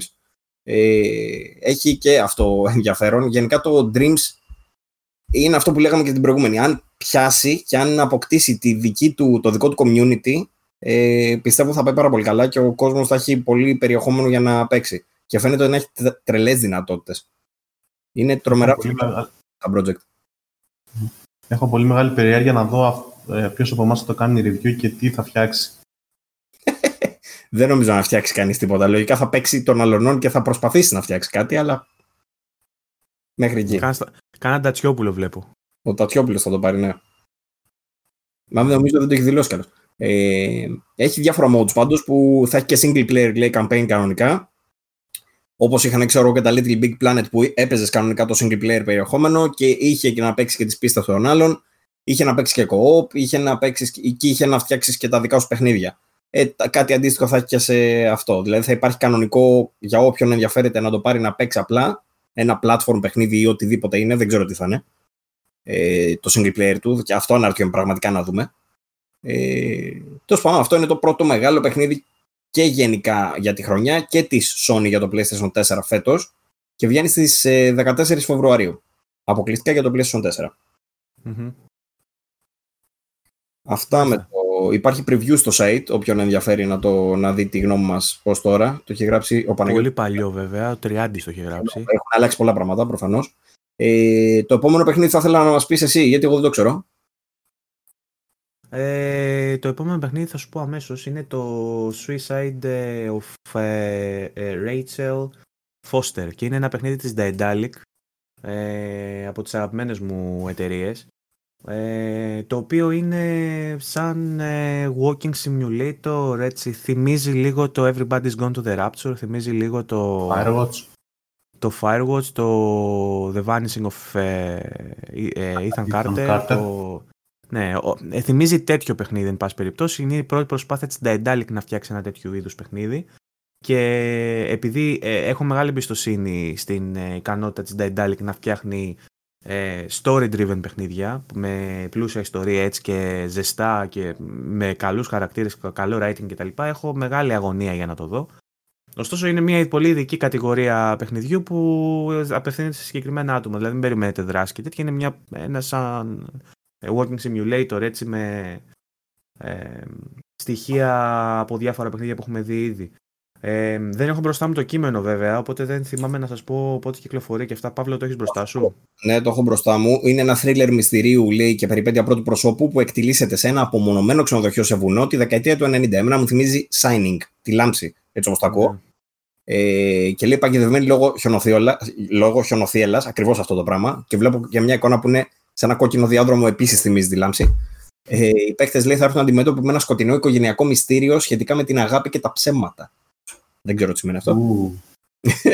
ε, αυτό που έχω να πω εγώ είναι ότι τα γραφικά του φαίνονται σοβαρά. Ε, δεν θα βγει για PS4 και Xbox One νομίζω ακόμη. Θα βγει αργότερα μες στο 20. Ε, είναι για PC. Ε, συγγνώμη.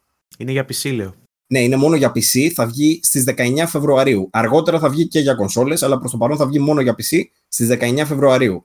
Ε, εγώ να πω ότι μου αρέσουν πάρα πολύ. Τα δείχνω μια προτίμηση γενικά στα παιχνίδια που έχουν τίτλους με ονόματα. Δηλαδή το Ethan Carter, το Rachel Foster, το Edith Finch, όλα αυτά μου αρέσουν. Ναι, επειδή δίνεται σημασία στο storytelling αυτό, ότι είναι, δίνει σημασία στην ιστορία, ακούγεται έτσι πιο σαν τίτλος βιβλίου, ρε παιδί μου. Σαν... Σωστό. Μυρίζει Βαγγέλης είναι.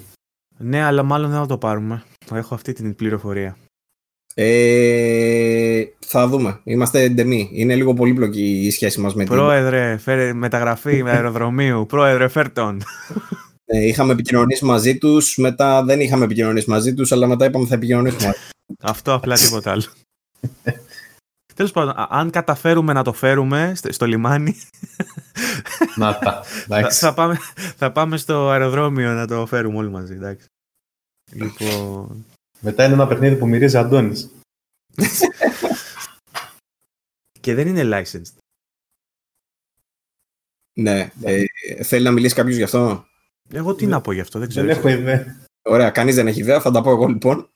Ε... Όπως ε, με τις πληροφορίες που ε, μας έχει μεταλαμπαδεύσει η Ελένη Δρύβα στο άρθρο της που είναι διαθέσιμο στο VG24 για περισσότερες πληροφορίες. Ναι. Ε... Το τέταρτο παιχνίδι σε αυτή τη λίστα, Παύλο, είναι...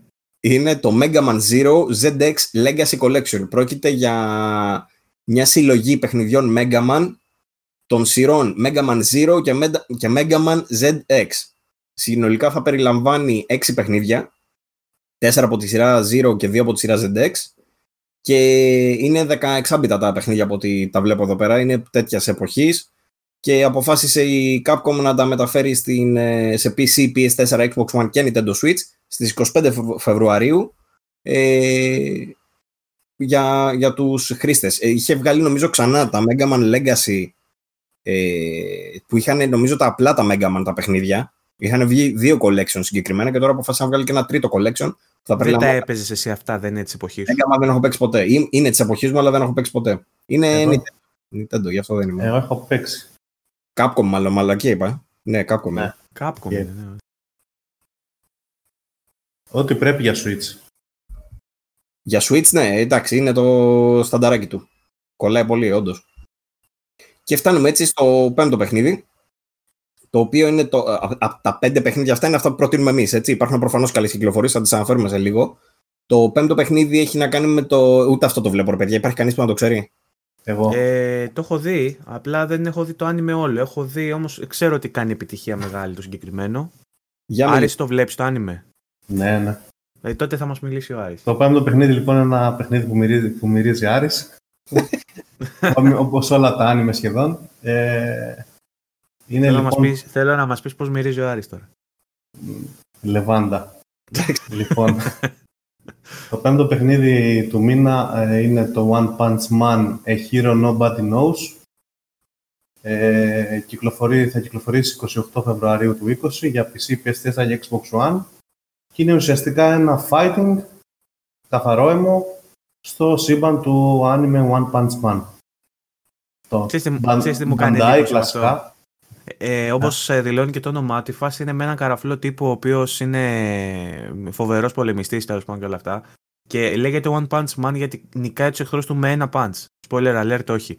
Ε, ναι, θέλω να δω πώς θα το βάλουν στο. Θέλω να δω ναι, στο παιχνίδι ναι. τι φάση. Δηλαδή θα έρχεσαι, από ό,τι βλέπω βέβαια από τα βιντεάκια, πολεμάς με άλλον και έχει μια οθόνη που σου δείχνει πόση ώρα μένει μέχρι να φτάσει στο τέλο. Ναι, αυτός και να τους δεις. Ναι. Και όταν έρχεται αυτός, απλά δίνει μια μπουνιά και ναι. νικάει.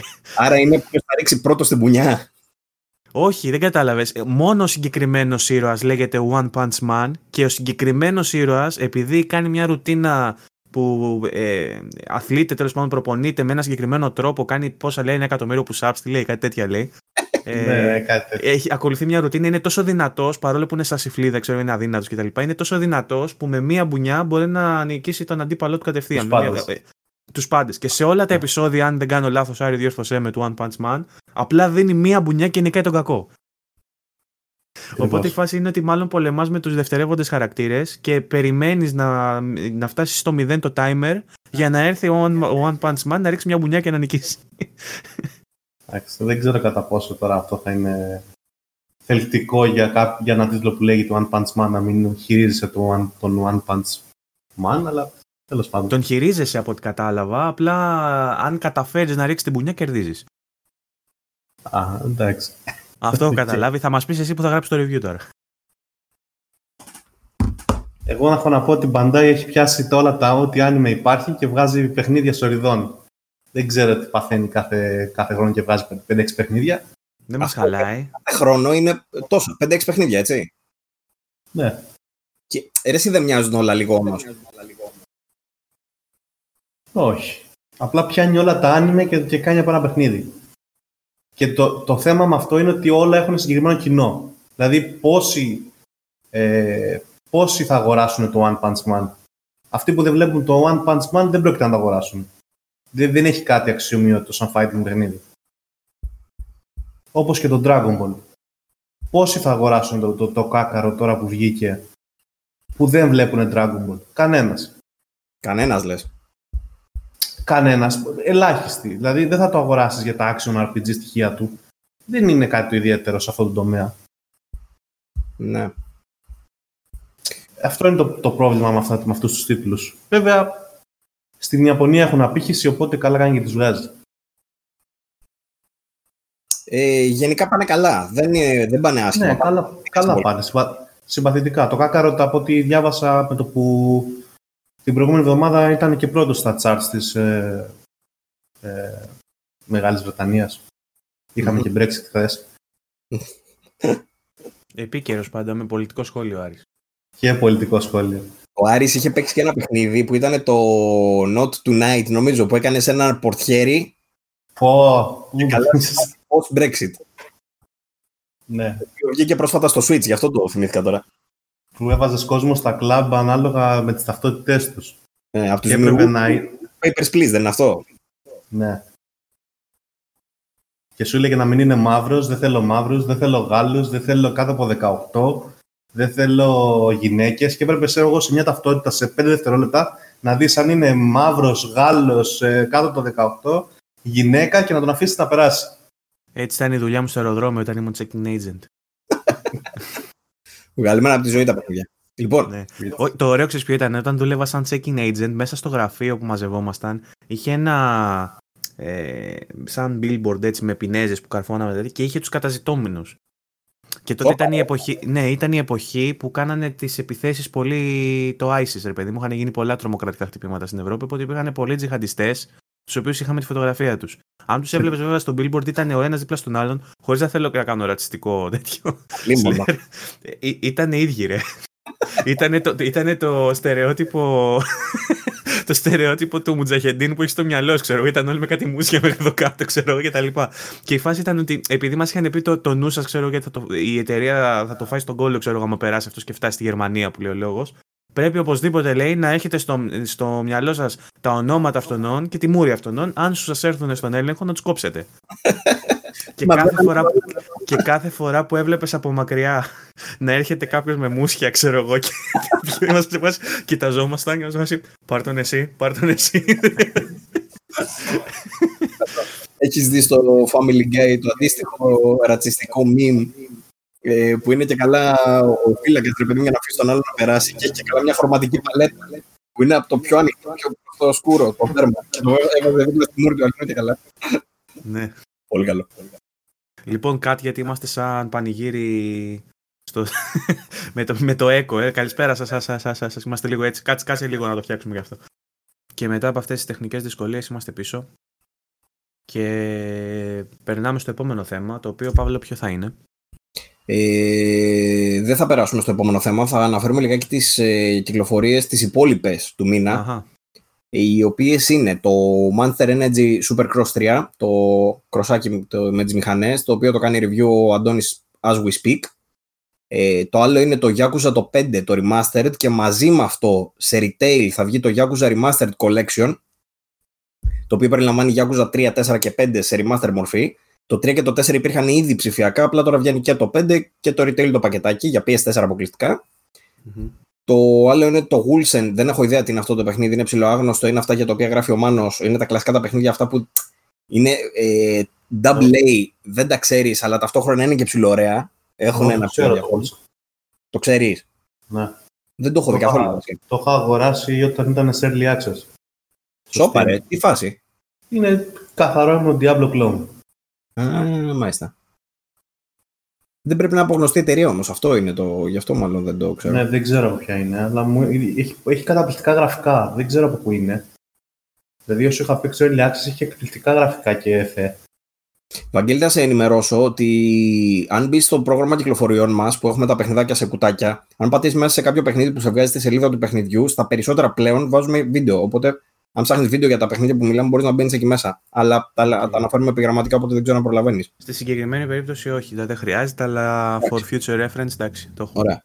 Ε, το άλλο το ψηλο σοβαρό σαν κυκλοφορία είναι το Street Fighter 5 Champion Edition που θα είναι στην ουσία το παιχνίδι στις 14 Φεβρουαρίου βγαίνει για PS4 και PC.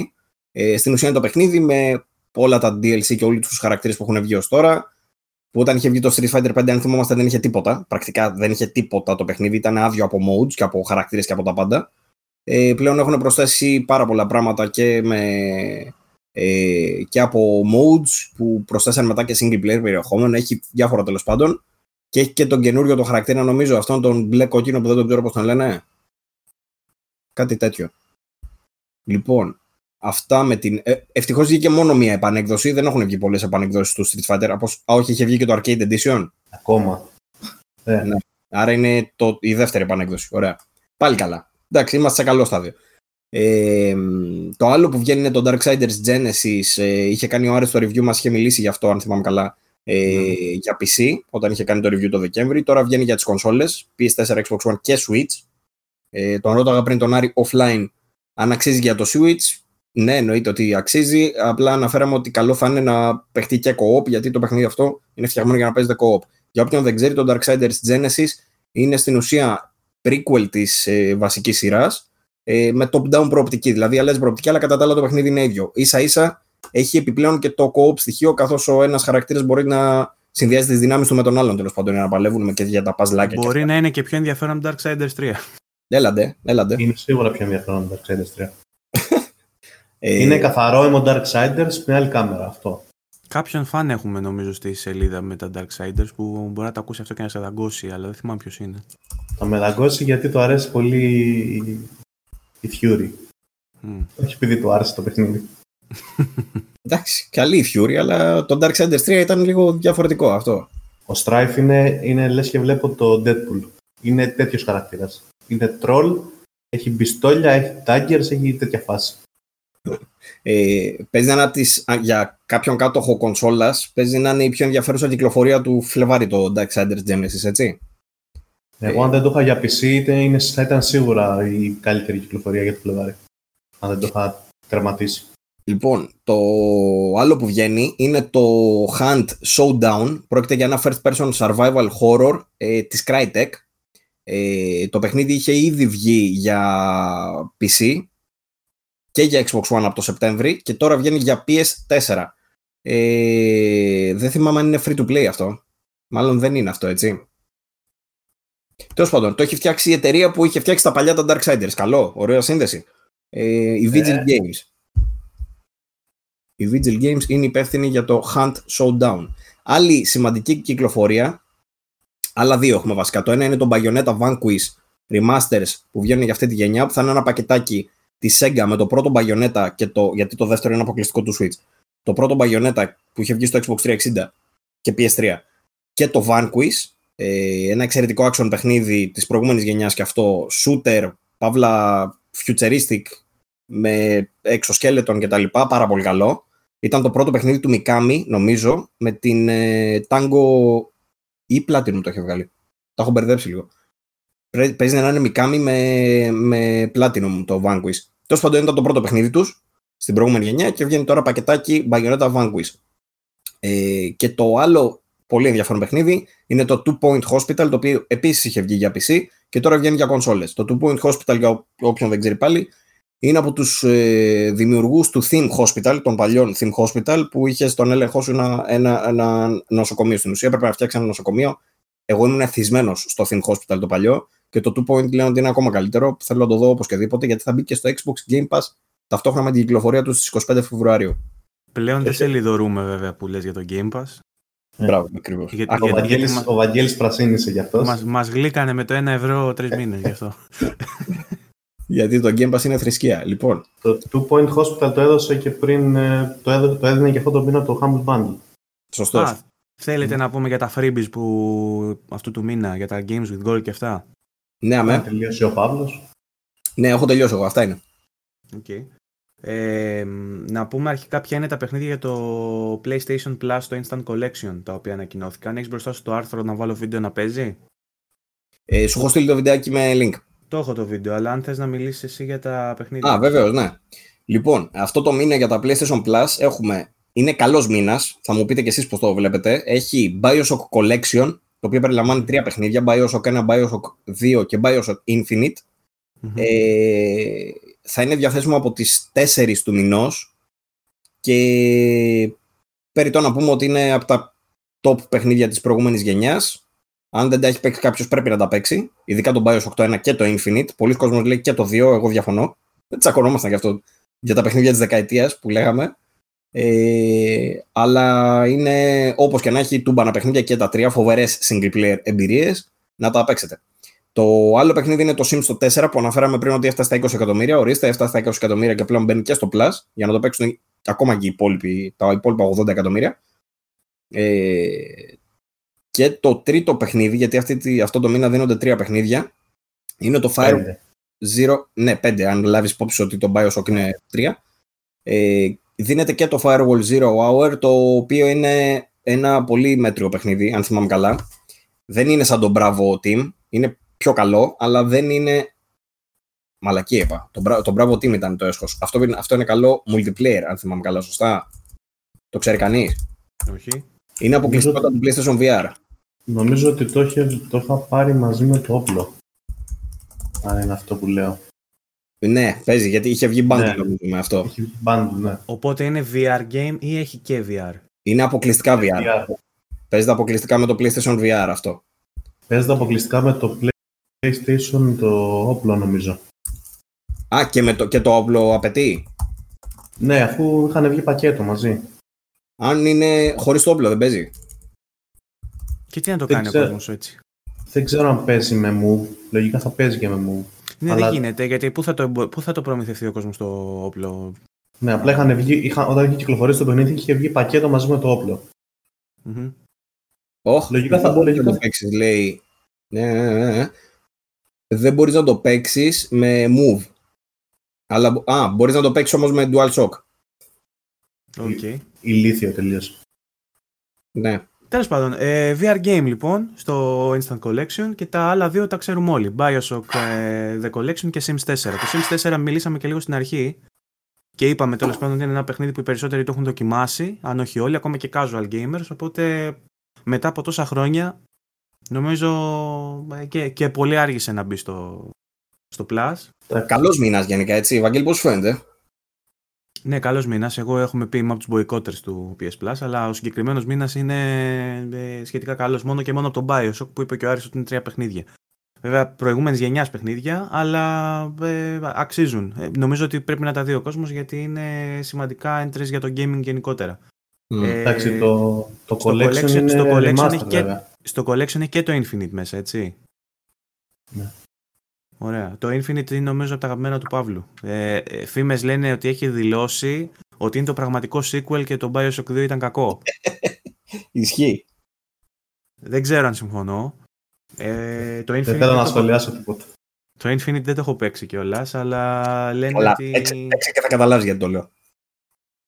Ξέρεις, το είχα παίξει όταν είχα αγοράσει κάρτα γραφικών γιατί είχε τα, της, της Nvidia τα PhysX νομίζω και το είχα δει λίγο στην αρχή που είχε την πόλη και με τα παιδάκια, ξέρω εγώ πάνω νυπτάμενοι και αυτά, αλλά δεν το είχα προχωρήσει. Οπότε δεν ξέρω αν είναι τόσο καλό. Ξέρω για τον Bioshock το πρώτο σίγουρα είναι παιχνιδάρα και νομίζω ότι και το 2 ήταν αρκετά καλό. Δεν ξέρω για ποιο λόγο το σνομπάρεις. Εμένα μου φαινόταν σαν ε, spin-off κακό, όχι σαν spin-off, σαν ε, απλό expansion το 2. Γι' αυτό δεν μου άρεσε τόσο. Ενώ το Bioshock έφερε, άλλαξε και τελείως το art direction που μου άρεσε πάρα πολύ έτσι όπως το κάνανε. Αλλά το βασικό είναι το σενάριό του, ρε φίλε. Γιατί το Infinite κάνει αυτό ακριβώς που λέει. Δεν είναι το 3, είναι το Infinite. Σου ανοίγει τους ορίζοντες. Μάλιστα. Και το κάνει φοβερά. Καλό Ναι. παιχνίδι λοιπόν. Με, με το Sims τα είπαμε, δεν ξέρω. Συμφωνείτε εσείς ότι αξίζει το Sims; Εγώ το Το πήρα Sims. για το. Εγώ γουστάρω αυτό το μήνα για το Sims. Βασικά θέλω να κατεβάσω να παίξω Sims. Χωρίς δεν το έχεις πλάκα. παίξει το 4 ακόμα μετά από τόσα χρόνια δεν έχεις παίξει το 4. Sims έχω να παίξω νομίζω από το 1, από το 2. Έλα ρε. Το Ούτε έχει 3 δεν δώσει- έχεις παίξει. Το Μάλιστα. έχει δώσει και 5-6 φορές ε, free EA στο PC μέσω του Origin. Το 4. Τέσσερα. Νομίζω το 3, όχι το 4. Το 4 δεν έδωσε πρόσφατα. Το Δεν 4 μοσχοπουλάει ακόμα ρε, αφού βγάζει expansions ακόμα. Βγάζει με ζώα, βγάζει με, με παιδιά, βγάζει με σκυλιά, βγάζει με Ε, πάρτι. Ε, με ζώα, με παιδιά. Δεν ακούω. πάρτι με ούζα, τα πάντα. Άρη, εσένα πώς σου φαίνεται το Sims; Το Sims λέω, πώς σου φαίνεται ο μήνας; Το Sims γαμάτο είναι. Εντάξει. Ο μήνας Είναι- εντάξει, λίγο κουτσός είναι 28 μέρες, έχει ξέρω εγώ. ναι. Εντάξει, εγώ είδα ότι και αυτό το μήνα γκρινιάζουν. δε- Είδα ότι και αυτό το μήνα γκρινιάζουν ότι δώσανε πάλι τρία παιχνίδια πα- παλιά και ποιος δεν τα έχει παίξει. Καλά, εδώ δώσανε Last of Us και λέγανε ποιος δεν το έχει παίξει και τι μήνας είναι αυτός τώρα. Το, Το στο προηγούμενο, τέτοιο. το προηγούμενο μήνα δώσανε το Uncharted Collection και γκρινιάζαν όλοι ότι το έχουν παίξει όλοι ενώ είναι παιχνιδάρ, ξέρω εγώ. Τώρα γκρινιάζουν για το Bioshock. Δεν είμαστε με τίποτα ευχαριστημένοι. Νομίζω είναι καλές επιλογές από την άποψη ότι δεν είναι και τα παιχνίδια που στάνταρ θα έχει αγοράσει κάποιος. Δηλαδή, μπορεί να έχει στο μυαλό σου να τα αγοράσει κάποια στιγμή. Ε, και είναι και ψηλό μεγάλη τίτλη, ρε παιδί μου. Οπότε νομίζω είναι καλή η επιλογή τους. Ναι, είναι πολύ καλή. Εντάξει, εγώ τα έχω παίξει και τα τρία, δεν πρόκειται να τα, να τα πάρω στο Plus. Αλλά είναι πολύ καλή επιλογή για όποιον δεν τα έχει παίξει καθόλου. Μάλιστα. Και εγώ Sims θα κατεβάσω να παίξω. Να, ορίστε, είδες. Λοιπόν. Ε, Έχετε πλάσο όμως, βλέπω, στηρίζετε, έτσι. Μόνο εμείς. Εδώ σου Εγώ- λέει το πλάτσι εγώ, έφτασε 30 εκατομμύρια, 35. Από τα 100 εκατομμύρια δηλαδή, το 1 τρίτο έχει plus. Ένα στους τρεις. Λοιπόν, Game, games with gold. Λοιπόν, Sims 4, όντως, επειδή άνοιξα το Origin τώρα, έχει δώσει το Sims 4 δωρεάν. EA. Στο PC Το Origin, πάντα. Μάλιστα. μμμ, μμμ. Μπορεί να το έκανε για να πουλήσουν τα expansions. Makes Ε, ναι. sense. Πα- Δεν το θυμόμουν. Λοιπόν, πάμε στα Games with Gold. Τα έχει κάνει μπροστά του; ναι. Λοιπόν, Λοιπόν, για πες.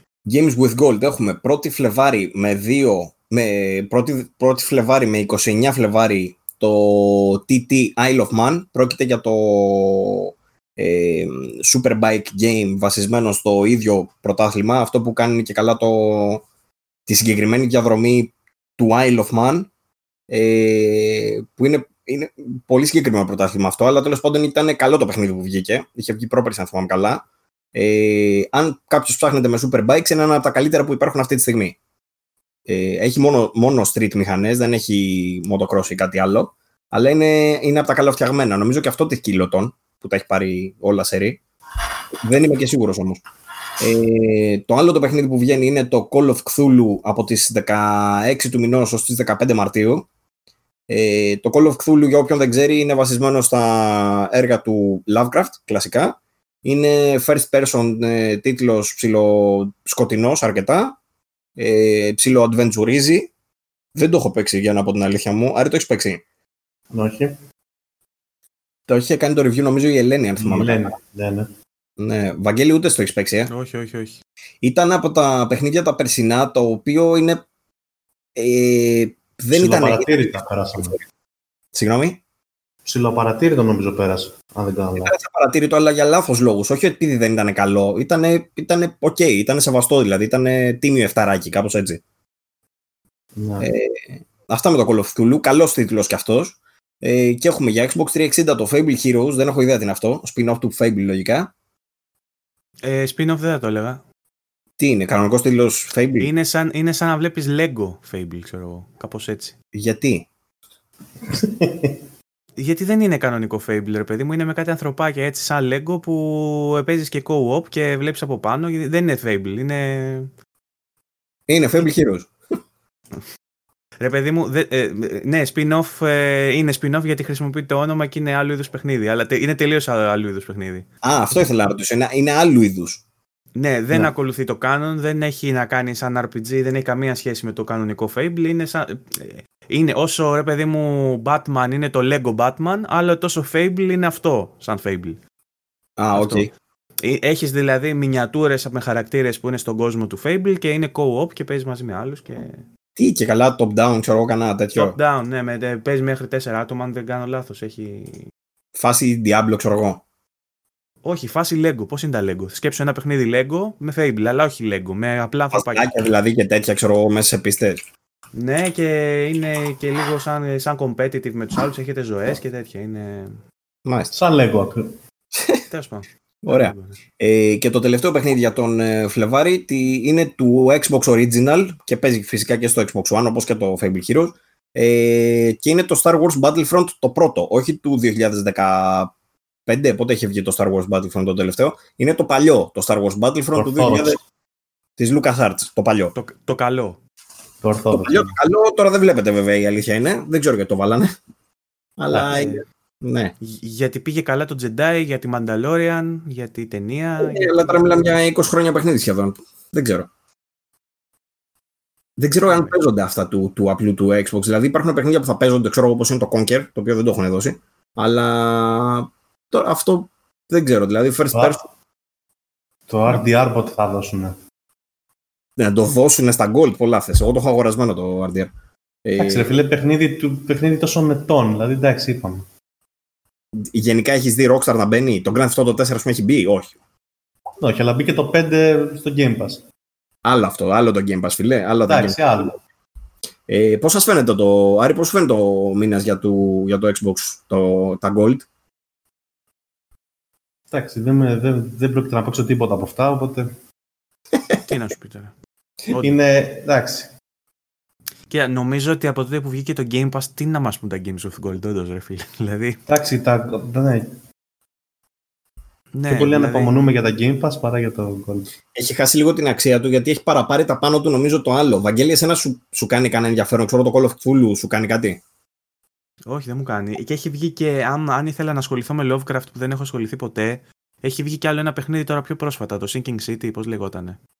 Ναι, το Call of Cthulhu είναι λίγο πιο καλό από το Sinking City. Το Sinking City ήταν λίγο πιο αδιάφορο, λένε. Έχει, έχει μεγαλώσει κάπως όμως το Call of Cthulhu, ρε παιδί μου. Θέλω να πω ότι έχω πιο πρόσφατο παιχνίδι σε αντίστοιχο ύφος, αν ήθελα να ασχοληθώ. Δεν έχω ασχοληθεί με κανένα, θα ήθελα κάποια στιγμή, αλλά νομίζω έχουν βασικά την κατάρα να μην έχει ασχοληθεί. Ενώ είναι σαν βιβλία και σαν κόσμος και σαν τέτοια, είναι, έχει τεράστιο βάθος και είναι, ε, αξίζει να ασχοληθείς.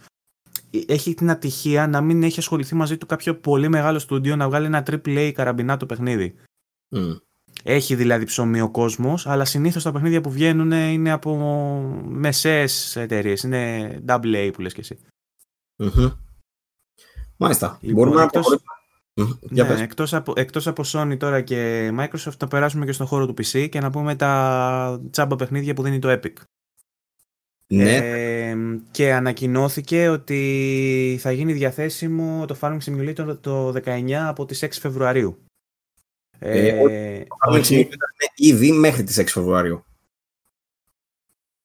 Α, ναι, συγγνώμη. Οκ, τα μάτια μου κάνουν πουλάκια. Ε, η συγκεκριμένη ενέργεια θα κρατήσει μέχρι τις 6 Φεβρουαρίου, αλλά μ- μαζί με αυτό ε, έχουμε και ποια θα είναι τα επόμενα παιχνίδια. Ε, το ένα θα είναι το Ticket to Ride που θα μπει στις 6 Φεβρουαρίου που θα βγει το Farm Simulator μέχρι τις 13 Φεβρουαρίου. Και στη συνέχεια βλέπω άλλα δύο παιχνίδια για τα οποία δεν έχω. Για το, για το ένα έχω βασικά ιδέα, για το άλλο δεν έχω καμία. Ε, το ένα είναι το Carcassonne. το βλέπω Ναι. Carcassonne. Ναι. Το οποίο Μάλλον θα πρέπει είναι να- από τις 6 έως τις 13 γαλλικά. Φεβρουαρίου. Ορίστε. Γαλλικά μάλλον είναι, δεν ξέρω. Καρκασόν. Ναι. Δεν έχω ιδέα τι είναι αυτό. Δε- δεν έχω ιδέα τι είναι αυτό. Αλλά Ούτε θα εγώ. είναι, και, θα είναι μέσα και το Pandemic, το οποίο είναι με ένα σαν ε, strategy παιχνίδι έτσι που πολεμάς τους ιούς, σαν το Plague, Ναι. αλλά λίγο διαφορετικό γιατί διαχειρίζεσαι προσωπικό, αν θυμάμαι καλά, όπως έχω δει. Και να πούμε ότι όλα αυτά τα παιχνίδια έχουν κάνει και τεράστια επιτυχία λόγω του, του trending εντός εισαγωγικών θέματος του κορονοϊού, έτσι. Ο Οκ. κορονοϊός έχει... Εκτός Έχουν ότι... πέσει, έχουν πέσει, λέει, οι servers του παιχνιδιού του Plug ε, Inc. Ναι, mobile παιχνίδι εκείνο, αλλά είναι πολύ καλό και λένε Δεν ότι... είναι μόνο mobile, υπάρχει και στο Steam. Όχι. Ναι. Μπα. Ε, λέει ο Ναι. Δημιουργός του συνεργάζεται λέει με, με ιδρύματα τέλος πάντων για να, για, για να εκπαιδεύσει τον κόσμο για το πώς εξαπλώνεται ένας ιός. Και, και το, ίδιο, το ίδιο ισχύει και για το pandemic. Δηλαδή έχουν ανέβει ε, το user base που παίζει ας πούμε ταυτοχρόνως στο plug και στο pandemic έχουν ανέβει κατακόρυφα τώρα με τον κορονοϊό. Σε κάνει να απορείς λίγο. Είναι λίγο βλαμμένοι gamers, εντάξει. ναι. Σε φάση ναι, ξέρω, είδαμε το Witcher, μας άρεσε, ας ξανακατεβάσουμε το Witcher. Είδαμε ειδήσεις, είδαμε τον κορονοϊό, ας κατεβάσουμε το plug. Ξέρω τέτοια φάση. Θυμούνται χαίρονται με λίγα λόγια. ναι. Ε, μία είδηση η οποία προέκυψε και σχετίζεται άμεσα με τον κορονοϊό είναι και αυτό με την Nintendo που λέει ότι θα επηρεάσει την παραγωγή του Switch. Ίσως. Ίσως. Αυτό το έγραψες εσύ Άρη. Τι έγραψες ακριβώς, για θύμισέ μας. Ε, συγκεκριμένα βγήκε ο Σουντάρο Φουρουκάουα, δεν ξέρω να το προφέρω. Ευχαριστούμε. Ε, CEO της Nintendo και ανέφερε ότι έχει παρατηρήσει από τη μέρα που, ε, που ξεκίνησε ο ιός, έχει παρατηρήσει αρκετές επιπτώσεις στην όλη πορεία του Switch. Αλλά δεν, έχει, δεν ανέφερε ακριβώς τι είναι αυτές οι επιπτώσεις. Πιθανολογώ ότι είναι στην παραγωγή ή στις πωλήσεις του παιχνιδιού, του, της κονσόλας. Πιθανότερα στην παραγωγη Ε, τώρα, εντάξει. Ε, ε, το Reuters το έβγαλε εντωμεταξύ αυτό. Δηλαδή έχει γραφτεί σε σοβαρό μέσο, πέραν του VG24 που είναι το σοβαρότερο. Αλλά, Εντάξει, είχε ναι. να κάνει με τον... Ε, το είπε άτομο δηλαδή, δεν είναι ότι το, το είδαμε κάπου, ναι, είναι ναι. φήμη. Ναι. Ε, απλά λέει ότι θα έχει επιπτώσεις. Ε, μπορεί να έχει και στην παραγωγή, μπορεί να έχει και στις πωλήσεις. Οι πωλήσεις, εντάξει, το, το καταλαβαίνουμε ότι αν χάσει από την Κίνα, ας πούμε, γιατί ο άλλος, άμα είναι να, στο κρεβάτι του θανατά, δεν θα πάει να αγοράσει κονσόλα. Okay. Το πιο λογικό είναι στην παραγωγή. Στην παραγωγή Γιατί... όμως τι εννοεί, ότι έχει αρχίσει και αρρωσταίνει το δυναμικό... Που... Αυτοί που φτιάχνουν το Switch πιθανόν έχουν αρχίσει και αρρωσταίνουν και δεν έχει κόσμο να φτιάξει Switch, ξέρω εγώ, κάτι τέτοιο. Μάλιστα. Πόσο να πουλήσει πια το Switch θα πει κανένας. Και κοιτάει πιο κάτω. Στο άπειρο και ακόμα παραπέρα. Έχει πουλήσει πολύ όμως το ρημάδι, όντως. Και βλέπουμε πιο κάτω και βλέπουμε ότι από το 17 που έχει κυκλοφορήσει έχει πουλήσει 52 εκατομμύρια κονσόλες. Μέσα σε τώρα... 2,5 χρόνια. Τώρα που λέμε για το πόσο πιο κάτω θα φτάσουμε και τα λοιπά, βλέπω εδώ πέρα ότι έχουμε γράψει και ένα review για το Terminator το καινούριο. το, οποίο, κάτι; το οποίο πήρε 4 ε, δεν ξέρω, δεν έχω να κάνω κάποιο disclaimer. Άμα έβαλε ο Τατσιόπουλος 4, φαντάζομαι ότι δεν θα είναι και ιδιαίτερα καλό το παιχνίδι. Περίμενε, περίμενε, περίμενε σιγά σιγά. Ένα-ένα τα θέματα. Πρώτο, πριν πάμε στο Terminator, να τελειώσουμε λίγο με την Nintendo. Αυτό που ήθελα να προσθέσω εγώ είναι που πήγε να πει ο Άρης, ε, μα, για τις πωλήσεις το είπαμε, έφτασε στα 52 εκατομμύρια. Να συμπληρώσω εγώ ότι σε καμπύλη, το ίδιο διάστημα δηλαδή που έχει κυκλοφορήσει μέσα αυτά τα 2,5 χρόνια που λέμε, έχει ξεπεράσει τις πορείες και του PS4 και του Wii, αν θυμάμαι καλά, ε, ενώ, ενώ ξεπέρασε τις συνολικές πωλήσεις του Super Nintendo και του Nintendo Entertainment System. Ε, Κατά 3 εκατομμύρια. Το Switch Καλούτσικα πάει, πάει δηλαδή. Καλούτσικα πάει το Switch. Το Switch πάει σφαίρα. Πάει σφαίρα γιατί... Επίσης... Η, η δεύτερη Επίσης... κονσόλα της γενιάς είναι σε πωλήσεις. Ανακοινώθηκε και μία έκδοση της κονσόλας με Animal Crossing theme. Δεν ξέρω αν το είδατε αυτό. Mm-hmm. Το Animal ε... Crossing γενικά είναι από τους μεγάλους τίτλους της εταιρείας για φέτος. Είναι ο πρώτος μεγάλος τίτλος της Nintendo. Θα κυκλοφορήσει τον Μάρτιο στις 13 Μαρτίου. Στις 20 Μαρτίου. Και η κονσόλα θα βγει στις 13 Μαρτίου. Την έχεις μπροστά σου; Το δείχνω, ναι. Mm. Φαίνεται πάρα πολύ. Μου αρέσει πάρα πολύ. 20 Μαρτίου λέει. Ομορφούτσικο είναι και είναι λίγο γκέι. Είναι λίγο, αλλά είναι πολύ ωραίο. Δεν, δεν καταλαβαίνω, έχεις κάτι με τους γκέι; Όχι, κάτι τίποτα. Ε, εντάξει, κοίτα, ε, το, η Nintendo πάντα έβγαζε κονσόλες themed, ας πούμε, ε, με διάφορα παιχνίδια. Γιατί θες να μου πεις δηλαδή το 3DS που είχε βγάλει με τον Pikachu ότι ήταν πιο... Άλλο Pikachu, ο Pikachu είναι θρησκεία. Τέλος πάντων. Με χαλάει, ε, με χαλάει λίγο που το Joy-Con είναι άσπρο από πίσω, δεν ξέρω. Εμένα δεν με ενοχλούν τα χρώματα, ούτε το κατά πόσο είναι γκέι ή οτιδήποτε. Με, με ενοχλεί λίγο το, αυτό που είπε ο Παύλος πριν που λέγαμε offline, ότι δεν θα περιλαμβάνει μέσα το dock. Λένε ε, ότι παίζει να μην περιλαμβάνει το dock και τα Joy-Cons. Α, OK. Okay. Άρα τι αγοράζεις ουσιαστικά; Και καλό ότι αγοράζει ξεχωριστά τα Joy-Cons, έλαντε. Μάλλον δεν ισχύει αυτό. Ε, μάλλον κάποιος παρερμήνευσε την ανακοίνωση. Ο Παύλος. Όχι ρε, Γιατί- το διάβασα γιατί- σε άλλο το λέγανε. Εγώ, Η- βλέπω, εγώ βλέπω εδώ πέρα το κουτί στο βιντεάκι που, που έδειξα και πριν στο βίντεο το δικό μας, τη ροή δηλαδή τη δική μας. Βλέπω το κουτί και δείχνει μέσα τι περιλαμβάνει η κονσόλα και βλέπω δηλαδή, όπα, έγινε, ε, έγινε ε, πανικός εδώ πέρα. Ε, ε, βλέπω μέσα ότι έχει τα Joy-Cons στα χρώματα που είπαμε, ε, δηλαδή πράσινο γαλάζιο. Βλέπω ότι έχει τη βάση και βλέπω ότι έχει και την κονσόλα. Η κονσόλα έχει κάποιες λεπτομέρειες από πίσω η βάση είναι λευκή και έχει πάνω κάποια ζωάκια από το Animal Crossing και τα δύο τα Joy-Cons είναι έτσι όπως τα είπαμε. Με straps άσπρα, όχι μαύρα. Λοιπόν, φαίνεται ωραίο, φαίνεται ενδιαφέρον. Ειδικά το... Τα straps είναι ίδιο χρώμα με τα Joy-Cons βασικά. Το ένα γαλάζιο, το άλλο πράσινο. Α, έτσι το έλεγα από μακριά. Ωραία είναι, ωραία είναι, ωραία. Ωραίο, Τέλος γενικά. πάντων. Ναι, θεωρώ ότι, θα Έπαιρνα. μπορούσε, θεωρώ ότι θα μπορούσε να είναι και πιο γκέι. Εγώ θα έλεγα ότι είναι παιδικό, όχι ότι είναι γκέι. είναι, είναι Εντάξει. λίγο... Λάθος Τελικό.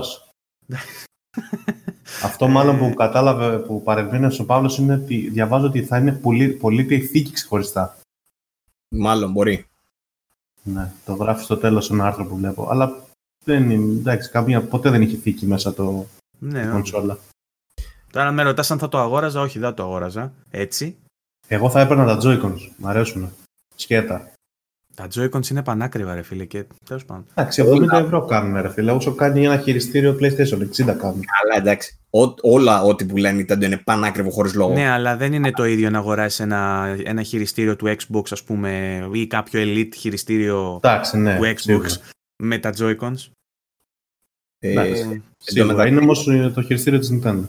Μπήκα στη διαδικασία, επειδή παίζω Zelda αυτές τις μέρες, θα τα πούμε σε λιγάκι γι' αυτό. Οχ. Ε, μπήκα στη διαδικασία να ψάξω για το Pro Controller, γιατί έχω σπάσει τα χέρια μου με το χειριστηριάκι της Nintendo. Παίζω στην τηλεόραση συνήθως και κρατάω το χειριστήριο το έτσι.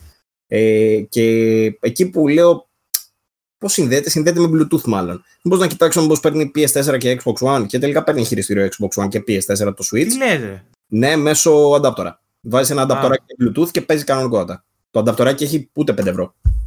Τι, 50, με 50 λεπτά βρίσκεις. Έχω νομίζω κάπου, αλλά δεν ήξερα ότι Μπράβο, μπορείς και να το εγώ κάνεις. έχω και θέλω να το δοκιμάσω. Αλλά Απλά, υπάρχουν- το, απλά το Googleαρες, δεν σου δούλεψε. Δεν το έχω κάνει εγώ να δουλέψει, αλλά έχω βρει άπειρους οδηγούς και όλοι λένε ότι δεν διάβασα κάποιον να λέει ότι δεν δουλεύει. Μια χαρά. Ενδιαφέρον, δεν το ήξερα. Καλό. Ε, Οπότε ναι, για- γλιτώνουμε τα 60, ευρώ- τα 60 ευρώ του Pro controller. Άμα Ακριβώς. δουλέψει. Ακριβώς, ακριβώς. Γι' αυτό το λέω για να γλιτώσει και κανένα άλλος άνθρωπος ε, κάνα φράγκο. Λοιπόν, ε, κάτι άλλο που αφορά την Nintendo έχει να κάνει με το γεγονός ότι υπήρχαν πολλές φήμες για Pro μοντέλο του Switch και καλά μια ε, έκδοση με καλύτερα τεχνικά χαρακτηριστικά για μέσα στο 20. Αλλά βγήκε ο πρόεδρος, ο Σουντάρο Φουρουκάγουα, αυτός μάλλον που λέγαμε πριν, Ναι, ο ίδιος.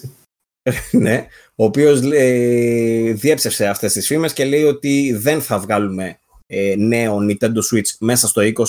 Ήδη βγάλανε το Nintendo Switch Lite πριν κάποιο καιρό. Πώς έχει βγει τώρα; Και μαζί με Το το, Σεπτέμβριο. Lite, και μαζί με το Lite υπήρξε και το revision της ε, κονσόλας γιατί πήρε καινούριο επεξεργαστή ουσιαστικά. Ναι, είχε επεξεργαστή μπαταρία νομίζω άλλαξε. μόνο. Μπαταρία καινούρια πήρε. Ε, Είχε revision και ο Tegra, νομίζω, επεξεργαστής και έ- έλεγε ότι έχει διαφορετική κατανάλωση. Ή ήταν στο Lite αυτό, νομίζω ήταν στο Lite και βγήκε και το Switch, το οποίο δεν φαίνεται στο κουτί ότι έχει κάτι διαφορετικό, αλλά έχει αλλάξει. Η μπαταρία. Όπως δηλαδή αλλάζει το μοντέλο στο PlayStation που έχουμε Model A, Model B κτλ. Ο επεξεργαστής Ναι. το είναι στο Lite, όχι στο κανονικό. Και και στον κανονικό νομίζω, δεν είμαι 100% σίγουρος, άλλαξε έκδοση, αλλά δεν έχει διαφορετικά χαρακτηριστικά. Είναι δηλαδή καινούργια το silicon που λέμε, όμως είναι χρονισμένο στα- στις ίδιες ταχύτητες. Όπως και να έχει, δεν αλλάζει κάτι για τους κατόχους Switch. Τα ίδια παιχνίδια παίζουν, τα ίδια παιχνίδια θα συνεχίσουν να παίζουν. Ε, δεν θα βγει άλλο Switch άμεσα τουλάχιστον. Ε, και λένε ότι και το Switch το Lite πάει ε, σφαίρα. Ε, ήδη λέει μέσα σε δύο εβδομάδες είχε πουλήσει 2 εκατομμύρια. Αν είναι δυνατόν. Ε, και συνεχίζει να πουλάει τα κέρατά του. Και συνεχίζουν να βγαίνουν και παιχνίδια και όλα καλά. Ε, συνδυάζοντας- Λογικά, λογικά από του χρόνου κάτι θα ακούσουμε πάντως. Γιατί Για θα μια βγουν και... Ναι, θα βγουν. Μπορεί βέβαια να το πάει η Nintendo να αλλάξει το, το μοτίβο και να βγάλει ουσιαστικά Switch Pro. με κάποιο προσω... προ ας πούμε και να, να μην αλλάξει ρε παιδί μου το branding και να βγουν, να βγουν παιχνίδια που παίζουν σε όλα απλά να έχει υποστήριξη 4K για παράδειγμα. Λέμε τώρα το, το καινούριο. Ούτως ή άλλως όλες τις κόνσολε το κάνει και με τα DS τα έχει κάνει, τα 3DS και τα λοιπά και με τα. Το, όχι με τις home console απαραίτητα, Αλλά συνήθως με τις φορητές της το κάνει. Μπορεί να κάνει κάτι αντίστοιχο και τώρα, μιας και ούτως ή άλλως το Switch και φορητό είναι. Ε, αυτό που θέλω να το συνδυάσω λιγάκι και με προηγούμενα τέτοια που συζητάγαμε είναι για την EA, η οποία ανακοίνωσε ότι είναι η μόνη εταιρεία από third party πλέον που δυσκολεύεται να βγάλει παιχνίδι στο Switch. Όλες οι υπόλοιπες έχουν πει ναι, OK, πάμε να τα βγάλουμε όλα. Γι' αυτό το Switch έχει γεμίσει πλέον από third party περιεχόμενο που ποτέ δεν το βλέπαμε σε προηγούμενες γενιές ε, τη Nintendo κονσόλε. Ε, αυτή τη φορά η EA είναι η μόνη η οποία έτσι κρατάει, το κρατάει δυνατά, το κρατάει ψηλά και δεν βγάζει παιχνίδι και λέει ότι πήγε και έβγαλε το FIFA, γι' αυτό κολλάνε. Το, το FIFA ήταν το bare bones, ήταν σαν το περσινό το FIFA, ξέρω εγώ, και χειρότερο. Τέλος πάντων, ε, λένε ότι είμαστε σκεπτικοί ως προς το να βγάλουμε παιχνίδια στο Switch. Θα το δούμε, δεν, είναι, δεν το έχουν κλείσει το ενδεχόμενο, αλλά απ' την άλλη πάνε και ανακοινώνουν ότι τα παιχνίδια λέει, που έχουμε βγάλει στο Switch που λένε είναι η έκδοση λέει, πουλάει περισσότερο από όλες τις υπόλοιπες. Είσαι ηλίθιος τότε ή δεν είσαι; Δεν βγάζει κανένα νόημα τέλος πάντων η δήλωσή τους. Αυτό ήθελα να πω. OK. Okay. Παρα, παράξενο. Ναι. Και κάτι ακόμα για Switch. 6 Μαρτίου βγαίνει το Outer Worlds στο Switch, το οποίο θα είναι digital only. Να το σημειώσουμε γι' αυτό. OK, okay, και αυτό καλό. Obsidian. Ανυπομονώ να δω πώς θα, πώς θα δείχνει. Εντάξει, δεν ήταν και τίποτα τρελό τεχνικά. Ήταν βαρύ όμως. Αν θυμάμαι και ο Άρης το έπαιζε στο Xbox το X, ε, Άρη; Ναι, και είχε, είχε αρκετά frame drops. Και εγώ το έπαιζα στο PC και το έπαιζα στο PC και στο 4K μου έκλανε. Δεν μπορούσα να παίξω 4K, δηλαδή έπεσα ανάλυση. Ναι. Οπότε θα είναι βαρύ. Εγώ το κατέβασα και στο PC και έπαιξα HD full, όχι 4K, πάλι είχε frame drops. Δηλαδή που δεν βγάζει νόημα. Να δούμε, τι, να δούμε τι optimization θα γίνει για το Switch τώρα. Μπορεί να τα βάλουν όλα low όπως κάνουν στο Witcher. Nice. Λοιπόν, ε, έχετε κάτι άλλο σε είδηση, είδηση; Από είδηση να πω δύο που έχω μπροστά μου έτσι γραμματικά για να τελειώσουμε και να πούμε αυτά που θες να πεις.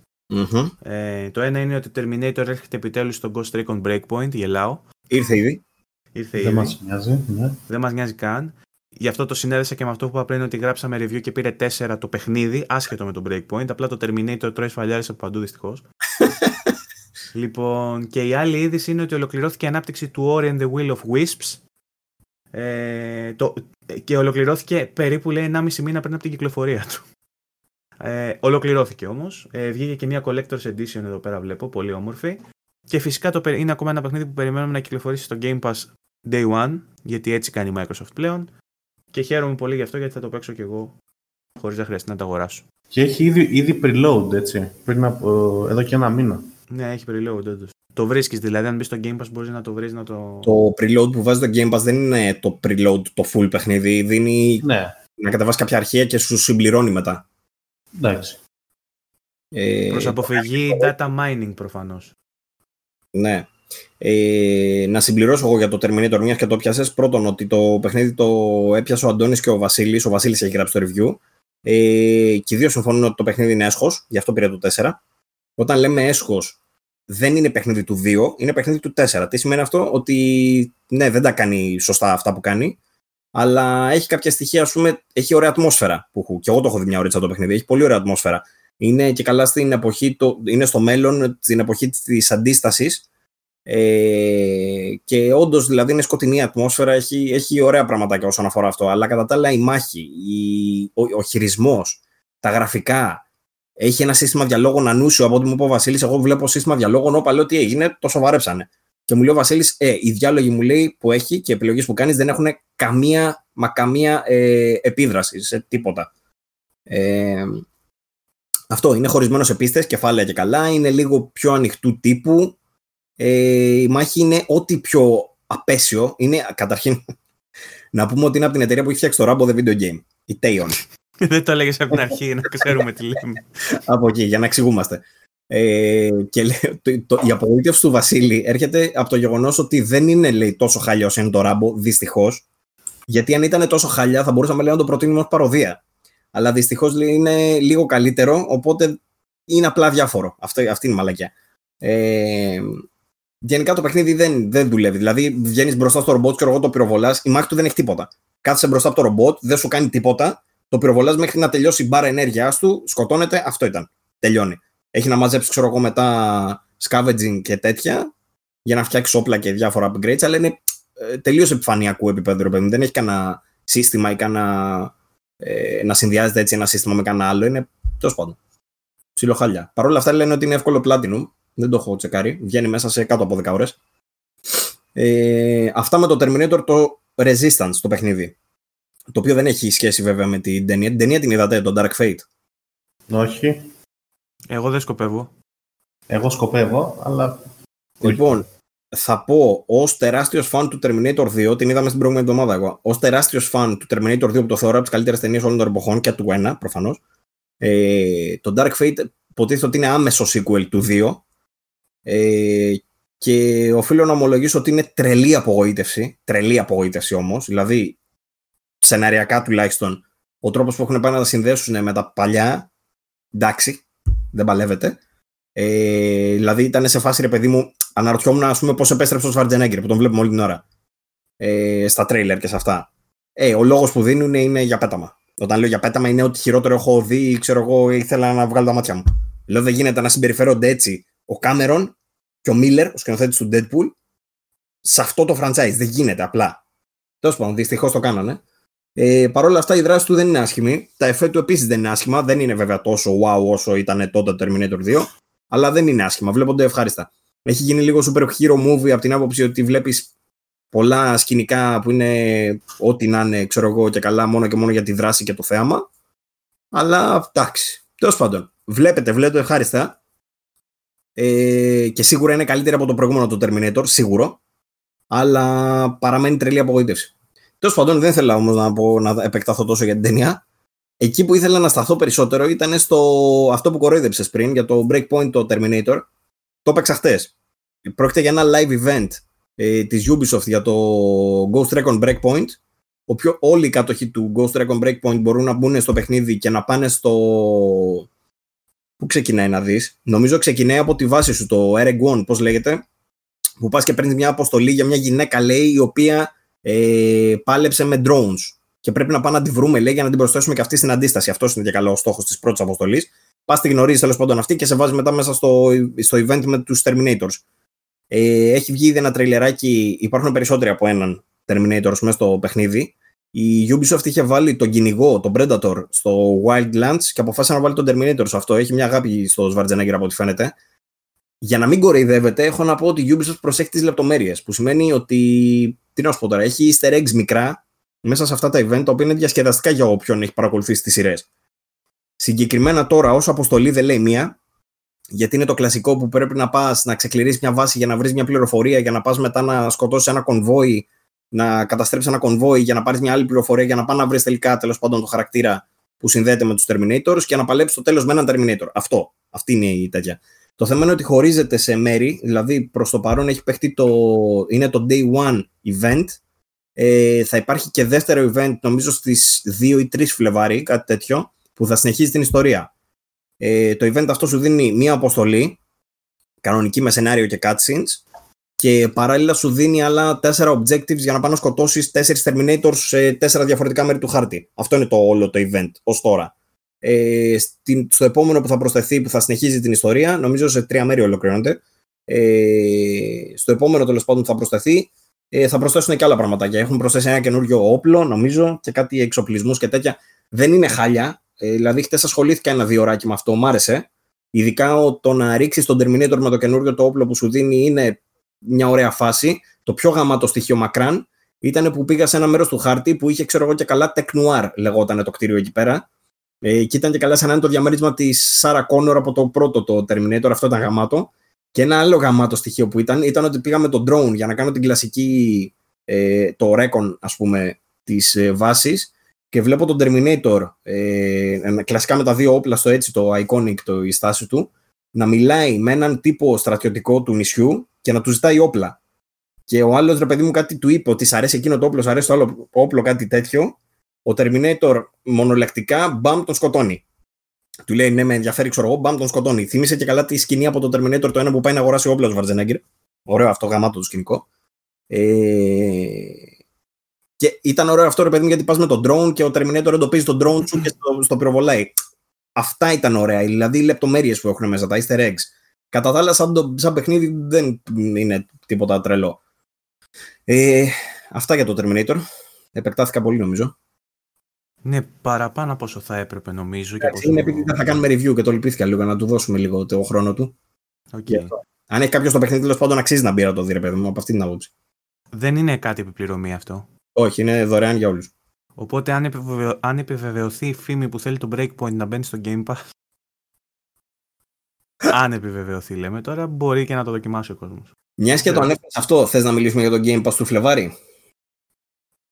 Τι θες να πεις; Θέλω να πω ε, για τα παιχνίδια. Για τι φήμες. Συγγνώμη. Για τις φήμες θες να πεις.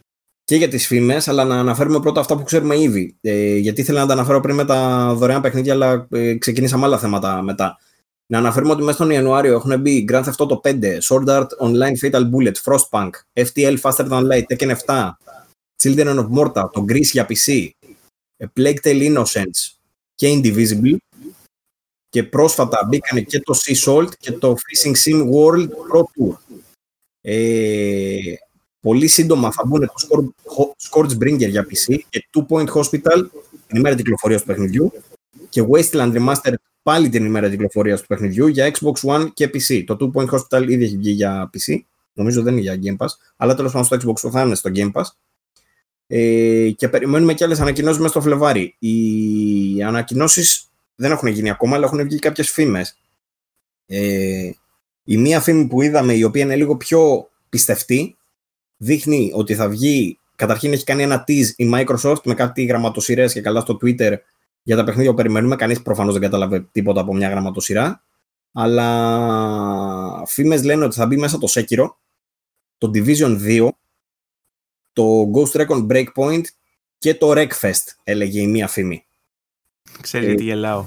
Για πες. Θυμα... Ε, δεν ξέρω αν θυμάσαι το chat που το συζητήσαμε. Ε, ε, το tweet της Microsoft έλεγε ότι ε, ο Φεβρουάριος θα είναι φοβερός. Φευ... Αυτός ο Φεβρουάριος θα είναι φοβερός. Κάτι τέτοιο έλεγε. Ε, ότι, θα... ότι θα είναι ωραίος ο Φεβρουάριος, θα είναι ωραίος Φεβρουάριος. Και μπαίνει ένας και σχολιάζει στο tweet από κάτω. Ναι, θα είναι ωραίος Φεβρουάριος γιατί θα ανακοινωθεί το PlayStation 5. Fanboys. Ναι, αλλά ήταν ωραίο γιατί δεν ξέρω τι μπορώ να περιμένω. Ας πούμε. Το, το μόνο που μου έκανε εντύπωση σε αυτό το tweet είναι ότι το, το ένα που έλεγε η μία γραμματοσυρά ήταν ανάποδα. Ήταν upside down. Ποιος ξέρει; Ε, Stranger Things. Ναι. Τσάμπα. Μα δεν είναι παιχνίδι. Μα δεν πειράζει. Θα είναι τσάμπα. Ε, Εντάξει, το, το χτάμπιτο αυτό που είχε βγει. Τώρα, μιας και, το ανέφ... και το ανέφερα για ανακοίνωση PlayStation 5 μέσα στο Φεβρουάριο, έχει κλείσει. Όχι.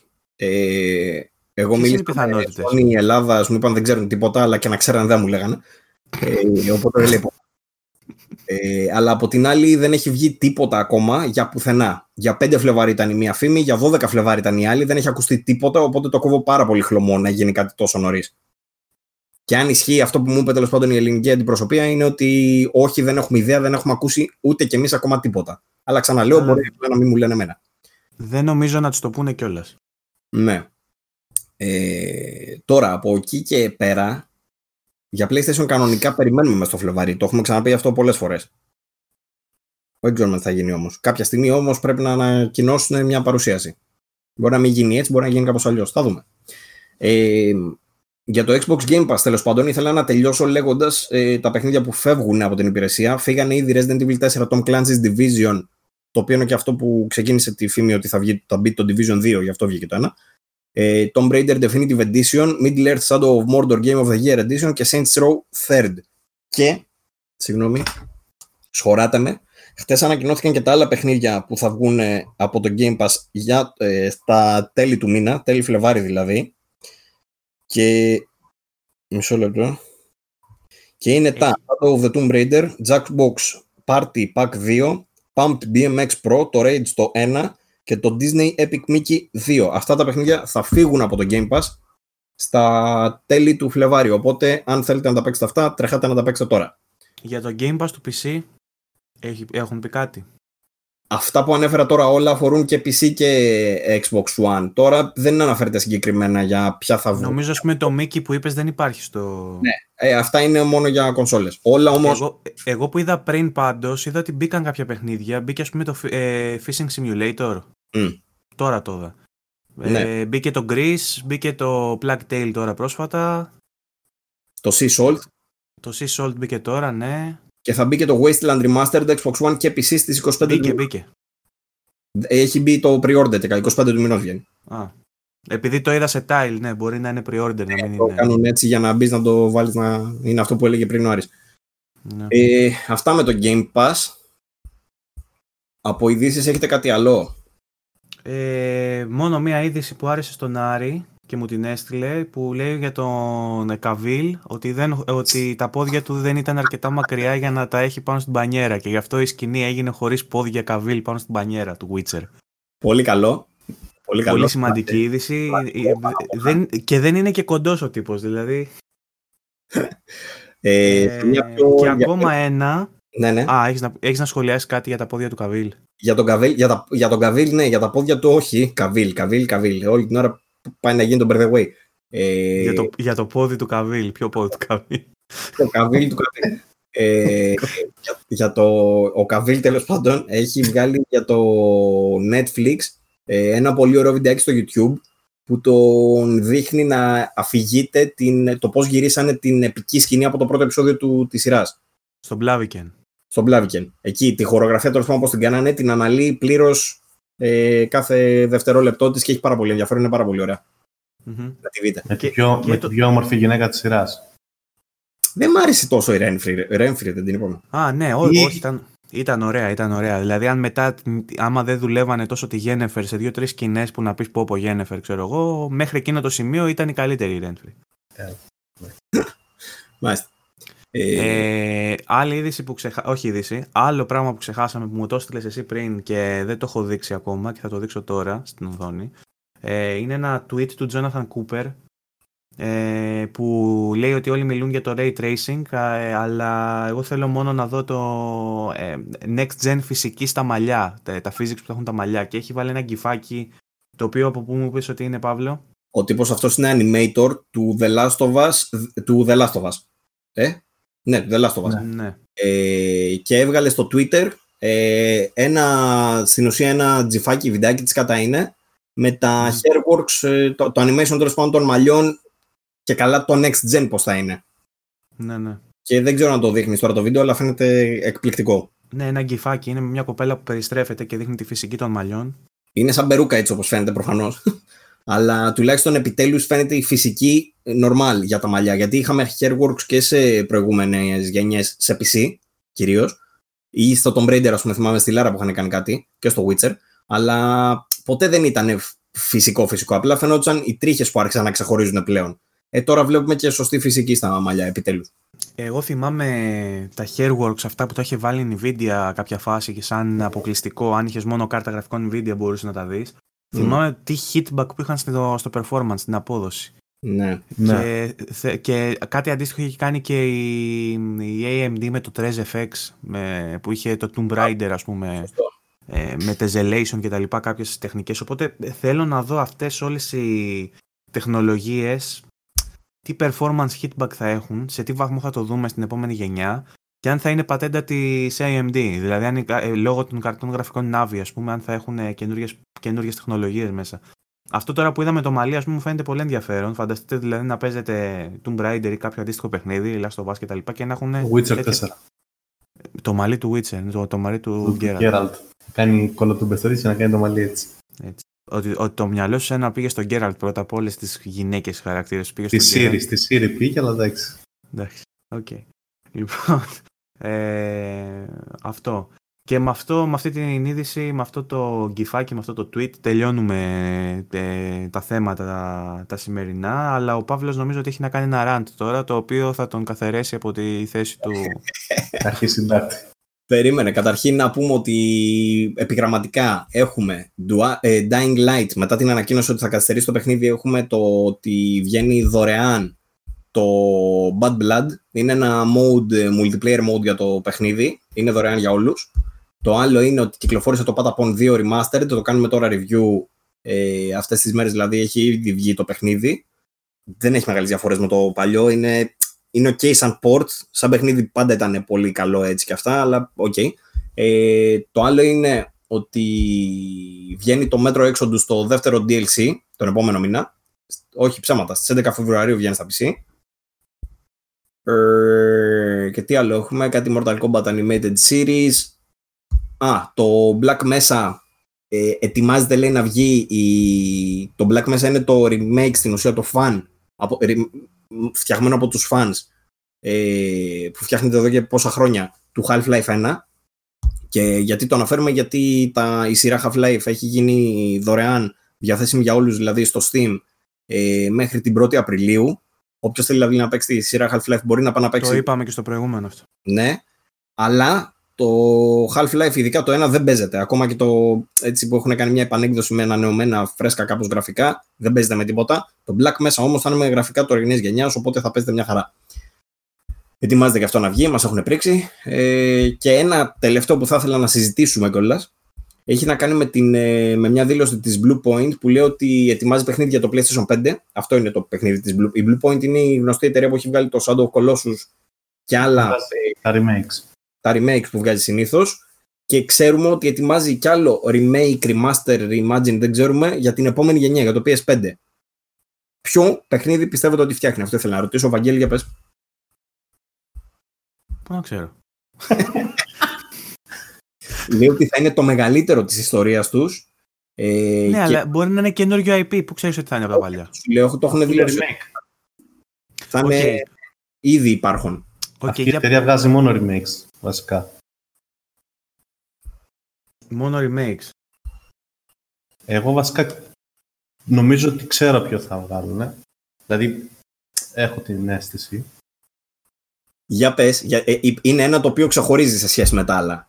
Ε, αυτό που ξεχωρίζει πιστεύω ότι θα βγει. Πιστεύω ότι θα είναι Ποια το είναι Demon's τα Souls. υποψήφια, ρε παιδιά, γιατί εγώ ψάχνω τώρα, γιατί γκουγκλάρω. Δεν έχεις Το ξανακούσει. Demon's Souls. Έχω ξανακούσει Blue Point, αλλά λες ότι κάνει μόνο remakes. Βλέπω ποια remakes έχει κάνει, αλλά ποια είναι τα υποψήφια. Υπάρχουν συγκεκριμένα παιχνίδια που είναι υποψήφια να γίνουν remake; Ε, είναι αυτά που φαντάζεται ο κόσμος. Όχι ότι έχουν πει αυτοί συγκεκριμένα. Τι φαντάζεσαι Ναι. τον κόσμο, γιατί δεν φαντάζομαι τίποτα. Γιατί το μυαλό μου είναι έτσι, σοβαρά drums μέσα στο κεφάλι. τι, τι φάση. Έχουν, πει, έχουν δώσει νομίζω κάποια στοιχεία κατά τσέπ. μπορώ, μπορώ να την έχω την ερώτηση σε multiple choice. Ωραία. Άρη, πες ποια παιχνίδια λένε. Ποια παιχνίδια λένε. Το Demon's Souls ξέρω και άλλο ένα που δεν θυμάμαι πώς λέγεται. Το Legend of Dragoon είναι το άλλο. Αυτό ένα που αρέσει του Βασίλη. Μπράβο.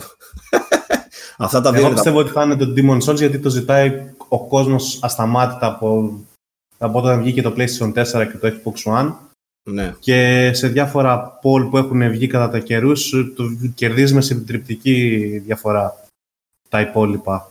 Εγώ να πω ότι δεν βλέπω λόγο γιατί να βγει. Το Legend of Dragoon καταλαβαίνω γιατί. Το, το, Dark, το Dark Souls, λέω, το Demon Souls, γιατί; Δηλαδή έχεις ένα Dark Souls 3, έχεις Bloodborne, έχεις όλα αυτά. Γιατί να, να κάτσει η Blue Point να ασχοληθεί με τη σειρά του From Software, γιατί; Γιατί πολλοί το θεωρούν το καλύτερο Souls game ever. Ε, τι θα φάει με το, με το remake, δηλαδή τι θα αλλάξει; σα ίσα θα χαλάσει. Πάντως εγώ βλέπω Γιατί να ένα, χαλάσει; βλέπω ένα μοτίβο με παιχνίδια της Sony. Ότι κάνει αποκλειστικά τη Sony remake. Ισχύει. Και έχει κάνει, κάνει στην ουσία remaster ως τώρα. Απλά ξέφυγε λίγο και το πήγε προς το remake με το Shadow of the Colossus. Ε, Ναι. Γιατί τα προηγούμενα όλα ήταν πολύ καλά remaster. Δηλαδή είχε κάνει ξέρω, το Uncharted Collection το οποίο εξαιρετικό για αυτό που έκανε. Έχει αλλάξει assets μέσα στο παιχνίδι. Και πήγε μετά και έφτιαξε το Shadow of Colossus το οποίο είναι όντω full όλο αλλαγμένο. Και το Gravity Rush δεν έχει κάνει, αν δεν κάνω λάθο. Δεν θυμάμαι. Ναι, το remaster, τα έχω μπροστά μου. Έχει κάνει το Uncharted The Nathan Drake Collection. Ε, έχει φτιάξει το Titanfall. Έχει φτιάξει το Flower. PlayStation All, All Star Battle Royale. Metal Gear Solid HD Collection. Μπράβο. The Όλα- God of War, Sports God δουλεύα- of War Collection. Μμ. Ε, The Ico and Shadow of Colossus Collection. Και Blast Factor. Αυτά είναι τα παιχνίδια έτσι που έχει κάνει. Ε, απλά θα περίμενα να βγάλει κάποιο άλλο παιχνίδι της Sony, ας πούμε, να κάνει Ε, remake. γι' αυτό λένε όλοι για Demon Souls. Είναι της Sony το Demon Souls. Demons δεν, είχε κυκλοφορήσει αποκλειστικά PS3. Α, ναι, το Dark Souls είχε βγει στο 360. Μμ. Οκ, το βλέπω. Νομ, Καλό. Και αποκλειστικό PlayStation 5. Ποιος ξέρει. Έτσι λένε. Οκ. Λοιπόν, ε, αυτά γενικά. οκ. Δεν ξέρω αν έχετε κάτι άλλο εσείς. Όχι, εσύ αν θες να κάνεις το rant που είπες ότι θα κάνεις, αν θες μπορείς να κάνεις abort, είναι νωρίς ακόμα, δεν είναι young. Αν θες μπορείς να το πάρεις πίσω. Όχι βέβαια, είναι, με έχει συγκλονίσει αυτό το πράγμα. Όχι βέβαια, καιρό είχα να το. Εντάξει, θα μπορούσα να περιμένω μέχρι να τελειώσω το παιχνίδι. Αλλά όχι βέβαια. Πόσο ε, έχεις παίξει, Κάνα 15ωρο. OK, okay, είναι safe για να πεις τη μαλακία σου. Πες oh. Λοιπόν, ε, έχει να κάνει με το ότι... Δεν μπορούσα να το πω. Εγώ λέω να μην το πέσει, θα μας δίνουνε. Όχι, η αλήθεια είναι ότι πάντα έβρισκα, δεν έβρισκα λόγο για τον οποίο το Legend of Zelda Breath of the Wild ήταν εκεί που ήταν το 2017 που βγήκε. Και για τον λόγο για τον οποίο έχει μπει μέσα στα καλύτερα της δεκαετίας, μέσα στα 5 ή 10 καλύτερα της δεκαετίας. Δεν καταλαβαίνω. Έχω παίξει τότε που τα διάβαζα αυτά, είχα παίξει το παιχνίδι τις πρώτες του 4-5 ώρες. Είχα παίξει την αρχική ε, περιοχή. Ναι, μεν, ε, τώρα που έχω παίξει 15 ώρες έχει ανοίξει ο κόσμος και βλέπω και άλλα πραγματάκια και βλέπω πώς χειρίζεται τα quests, βλέπω πώς ε, πόσο οργανικός είναι ο κόσμος του, πώς δουλεύουν όλα τα συστήματα μεταξύ τους. Αυτά είναι πράγματα τα οποία τα εκτιμώ. Όπως εκτιμώ και το γεγονός ότι τρέχεις ένα τέτοιο hardware, ένα παιχνίδι σαν το Zelda, που όντως βλέπεις τη βροχή και τη βλέπεις να κυλάει πάνω στα χώματα και να είναι το χώμα ξέρω εγώ, πιο νοπό ή να γλιστράει εκεί πέρα που σκαρφαλώνεις. Αυτά είναι πάρα πολύ ωραία. Και τεχνικά δηλαδή και δουλεύουν όλα πολύ σωστά. Ε, Όπως επίσης εντυπωσιακό είναι και το γεγονός ότι έχουν κάνει όταν βγαίνει καπνός από κάπου, όταν έχει φωτιά για παράδειγμα, όταν πας από πάνω με κάποιο φτερό ή με κάτι άλλο, έχει physics για τα πάντα. Αυτά όλα είναι πάρα πολύ εντυπωσιακά. Αλλά δεν καταλαβαίνω συνολικά σαν εμπειρία, ρε παιδιά, πώς γίνεται αυτό το πράγμα να θεωρείται OK για παιχνίδι του 2017. Δεν το κατανοώ. Έχουμε δει το για, για όλα αυτά που είπες πριν, βασικά. Τι; ό,τι περιέγραψες πριν το καθιστούν πολύ καλό παιχνίδι. Όχι απλά καλό παιχνίδι. Ε, μου, ξέρεις τι, συμφωνώ από την άποψη πια ότι σε καμία περίπτωση δεν το λες ούτε καν μέτριο, ούτε καν καλό. Το λες πάρα πολύ καλό. Αλλά δεν καταλαβαίνω πώς γίνεται αυτό το πράγμα να βγαίνει top. Δεν, δεν, δεν μπορώ να το κατανοήσω καν πώς έχει πάθει τόσος κόσμος πλάκα με τον Breath of the Wild. Όταν όμως κάποιος έρθει και σου πει ότι για το The Last of Us, του, του βγάζει τα μάτια. Μα δεν, συγκρίνει, δεν θα το συγκρίνω με το The Last of Us. που έχει κοινά στοιχεία, ξέρω εγώ το Red Dead Redemption. Τι να συγκρίνεις; Είναι παιχνίδια που θα έπρεπε να κοιτάζει το ένα το άλλο στα μάτια. Τι να συγκρίνεις; Zelda, ένα, Zelda ένα, ένα, παιχνίδι που βγήκε στο Wii U και απλά έγινε port στο Switch. Αυτό είναι το Zelda; Ναι, είναι, είναι ένα παιχνίδι που αναπτύχθηκε για να παίζεις στην προηγούμενη γενιά. Και ήρθες στην τρέχουσα. Και, και ήρθες στην τρέχουσα και παίζεις σε handheld. Και παρόλα αυτά καταφέρνει να είναι decent. Δεν σου λέω ότι είναι γραφικάρες, αλλά είναι decent τα γραφικά του, είναι ok. Ανασημεία είναι και πολύ όμορφο κιόλας, δεν αντιλέγω. Ναι, για, για το hardware που τρέχει είναι όμορφο, αλλά ταυτόχρονα ε, εξισορροπεί τις ελλείψεις που έχει τεχνικά με ένα gameplay που είναι φοβερό και έχει μέσα μηχανισμούς που δεν τα συναντάς σε πολλά παιχνίδια. Δηλαδή, το, το μόνο παιχνίδι που μπορείς να μιλήσεις για πιο πλούσιους μηχανισμούς κτλ. Μπορείς να, να πεις για το Red Dead Redemption που είναι ό,τι καλύτερο υπάρχει, ας πούμε, επειδή έχει τόσους μηχανισμούς παραπάνω και τόσα περισσότερα πράγματα να κάνεις. Το θέμα είναι βρες με ένα RPG άλλο, που δεν παίζεις RPG, που να έχει τέτοια ποικιλία σε μηχανισμούς και να έχει αυτές τις λεπτομέρειες που λες. Με το, crafting, με το crafting system. Με το... Action RPG και είναι τάξη δεν έχει τίποτα. Κανα... Δεν έχω δει τίποτα ρε παιδί για να πάθω σοκ. Ωραία, βρες μου, βρες μου ένα action RPG σε αυτήν την γενιά που να έχει μεγαλύτερη ποικιλία στο gameplay. Έχει ποικιλία, δεν σου λέω ότι δεν έχει ποικιλία, αλλά τα συστήματά του είναι πολύ συγκεκριμένα. Δηλαδή έχει. Τι να σου πω, έχει τη μαγειρική, ξέρω εγώ. Ναι, OK. Okay. Τι, τι, τι σε ενοχλεί; Θα σου πω τι με ενοχλεί. Με ενοχλεί το γεγονός ότι η αισθητική του πάρα πολύ.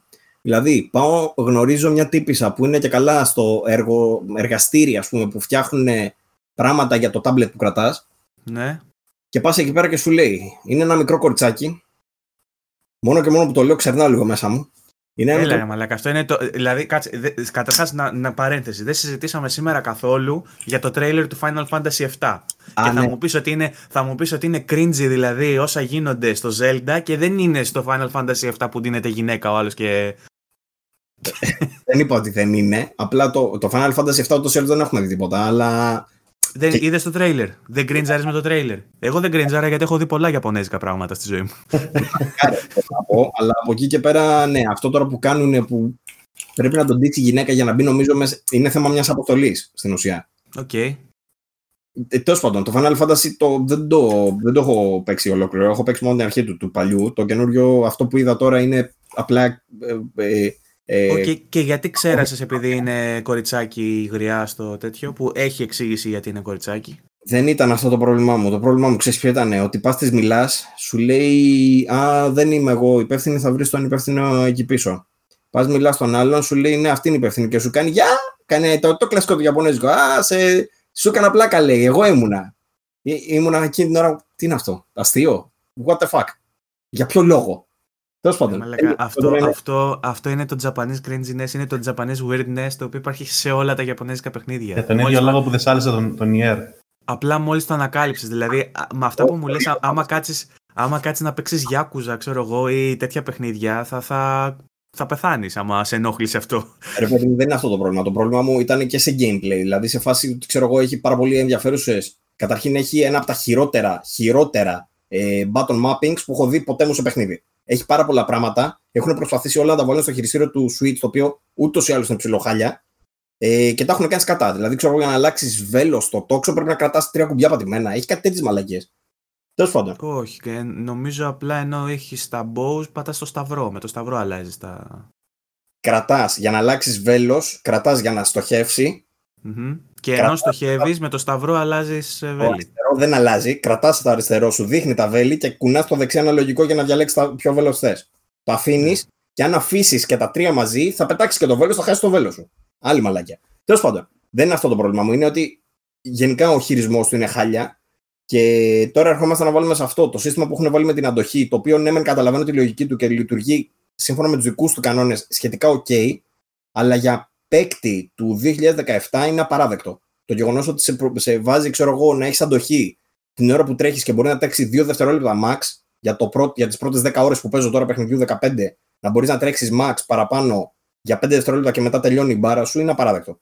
Ενώ μπορεί να σκαρφαλώνει, ξέρω εγώ, ε, ε, βουνά ε, κάθετα ε, για πολύ περισσότερη ώρα, για παράδειγμα.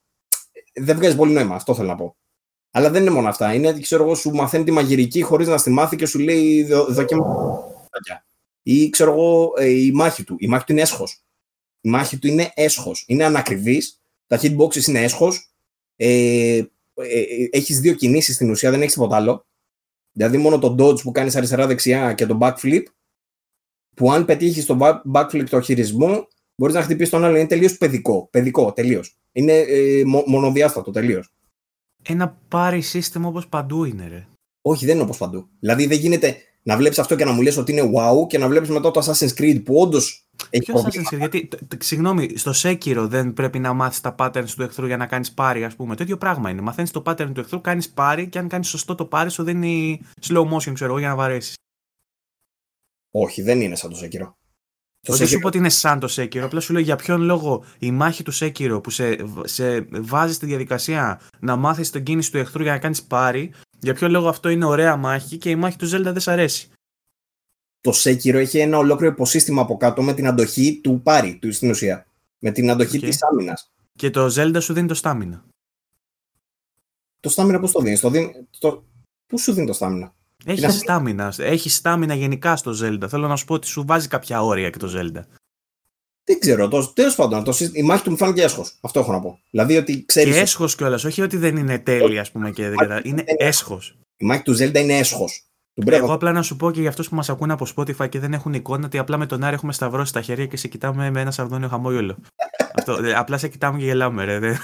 Nintendo hater μπορώ να σου πω, ρε παιδί μου, ο λόγος τώρα που, που εξάπτομαι δεν έχει να κάνει με το γεγονός ότι το θεωρώ κακό παιχνίδι. σα ίσα μου λείπει και τώρα που δεν παίζω και θέλω να πάω να παίξω να δω τη συνέχεια. Ε, με κρεμβρίζει πάρα πολύ το σύστημα που έχουν βάλει με τους ναούς που δεν ξέρεις πού θα τους βρεις. Δηλαδή, έπαιζα την άλλη φορά το τελευταίο πέντε ώρα, ας πούμε, έχω παίξει και δεν έχει προχωρήσει καθόλου ούτε ιστορία ούτε τίποτα άλλο. Επειδή δεν ξέρω πού να πάω, δεν μπορώ να φτάσω εκεί πέρα που είναι να φτάσω επειδή είναι πάρα πολύ μακριά. Είναι βαρετό. Να ξέρεις, είναι κάτι. Που... αυτά. Ναι, αυτό πρώτον. Και δεύτερον, είναι, κάτι. Stranding. Την εμπειρία με το Death Stranding μου θυμίζει πάρα πολύ. Είναι, είναι κόσμος που κράζει επειδή πλέον τα παιχνίδια έχουν waypoints και τέτοια. Ξέρω εγώ ότι σε παίρνουν από το χέρι και σε πηγαίνουν. σα ίσα αυτό το κομμάτι είναι αυτό που μου αρέσει. Δηλαδή που δεν μου λέει που να πας, που μου λέει στο περίπου που να πάω να ψάξω για να πάω. Αλλά για να φτάσω εκεί πέρα η εμπειρία είναι Death Stranding τελείως. Να ξέρεις ότι στο, ε, στο σημείο που βρίσκεσαι, μάλλον που ψάχνεις τους Guardians. Ακριβώς ε, εκεί. Ναι, είναι ένα σημείο που και εγώ κόλλησα. Βαριέμαι, βαριέμαι να πω ότι κάτω που... Death Stranding. Και αρχίσεις να ρίχνεις τους Guardians, μετά αρχίζει το παιχνίδι και απογειώνεται. Αλλά θεωρώ ότι και μέχρι τώρα δεν θα έπρεπε να σε έχει χάσει. Και νομίζω ότι είναι λίγο. Αλλά δεύτερος τσακωμός σε δύο μέρες δεν χωράει, οπότε δεν, δεν επιμένω. Όχι, θέλω, να είμαι, θέλω να είμαι δίκαιος στο παιχνίδι. Δεν θεωρώ σε καμία περίπτωση ότι είναι κακό. Θεωρώ απλά ότι είναι ένα πολύ καλό παιχνίδι. Ένα παιχνίδι του 8. Δεν κάνω για λόγο είναι στα καλύτερα. Μου είπες 7 εμένα, ανεβαίνεις. Σε ρωτήσω Είναι το breakpoint. 9. Ξεκίνησε 9 και τελείωσε. Το επόμενο Όταν επεισόδιο ζητήσει συγγνώμη. το Κοίτα. τελειώσεις, Ξεκίνησαν που έχουν τα trials, ρε παιδί μου, στην αρχή που έχουν τα puzzles, τα physics puzzles. Αυτά είναι πάρα πολύ ωραία. Που χρησιμοποιούν να ρίξει το νερό κτλ. Αλλά έχει, ξέρω εγώ, κάποια ε, τα οποία έχουν να κάνουν με μάχες. Που έχουν σκέτα. Δεν έχουν νόημα. Δεν έχει ένα συγκεκριμένο πράγμα για να τους νοικοκουράζει. Δεν, δεν έχει ποικιλία. Δεν, δεν λειτουργεί με κάποιο Νομίζω, τρόπο για να σε νομίζω το εκπλήξει. πρόβλημα είναι Αντίθετα, ότι απλά βέβαια, δεν έχεις νούμερο, Τώρα, νούμερο 3 Δηλαδή, στο, ο στην τρόπο που σου δεκαετία. δίνει στάμινα που πρέπει να μαζέψει τέσσερα από τους νόους, που είναι ή δεν είναι ο ένας εδώ κι άλλος είναι δίπλα, είναι, ε, και σύνολο έχει Μια 120 πορεία. τέτοια. πετσοκομμένο. Έχεις παίξει άλλο Zelda. Όχι, όχι, δεν είπα ότι έχεις σημασία. Το Wind απλά, Waker ε, είχα παίξει Περίεργεια. μια το ωρίτσα. οποίο Κάτι τέτοιο. είναι ίσως το αγαπημένο μου και δεν το έχω τελειώσει γιατί για κάποιο λόγο πάντα σταματάω Μ' να αρέσει παίζω. πάρα πολύ. Ενώ Στο Breath of the Wild ο κόσμος του. Ο κόσμος του είναι φοβερός. Δηλαδή το ότι ξέρεις ότι εκεί πέρα είναι το διπλό το βουνό, ότι ξέρεις ότι άμα το περάσεις μετά είναι το χωριό. Αυτό το έχουν φτιάξει φοβερά. Ειδικά για την τεχνολογία τη συγκεκριμένη. Το έχουν κάνει πάρα πολύ καλό. έχει, ε, έχω ξαναπεί ότι έχει φοβερό game design το συγκεκριμένο παιχνίδι.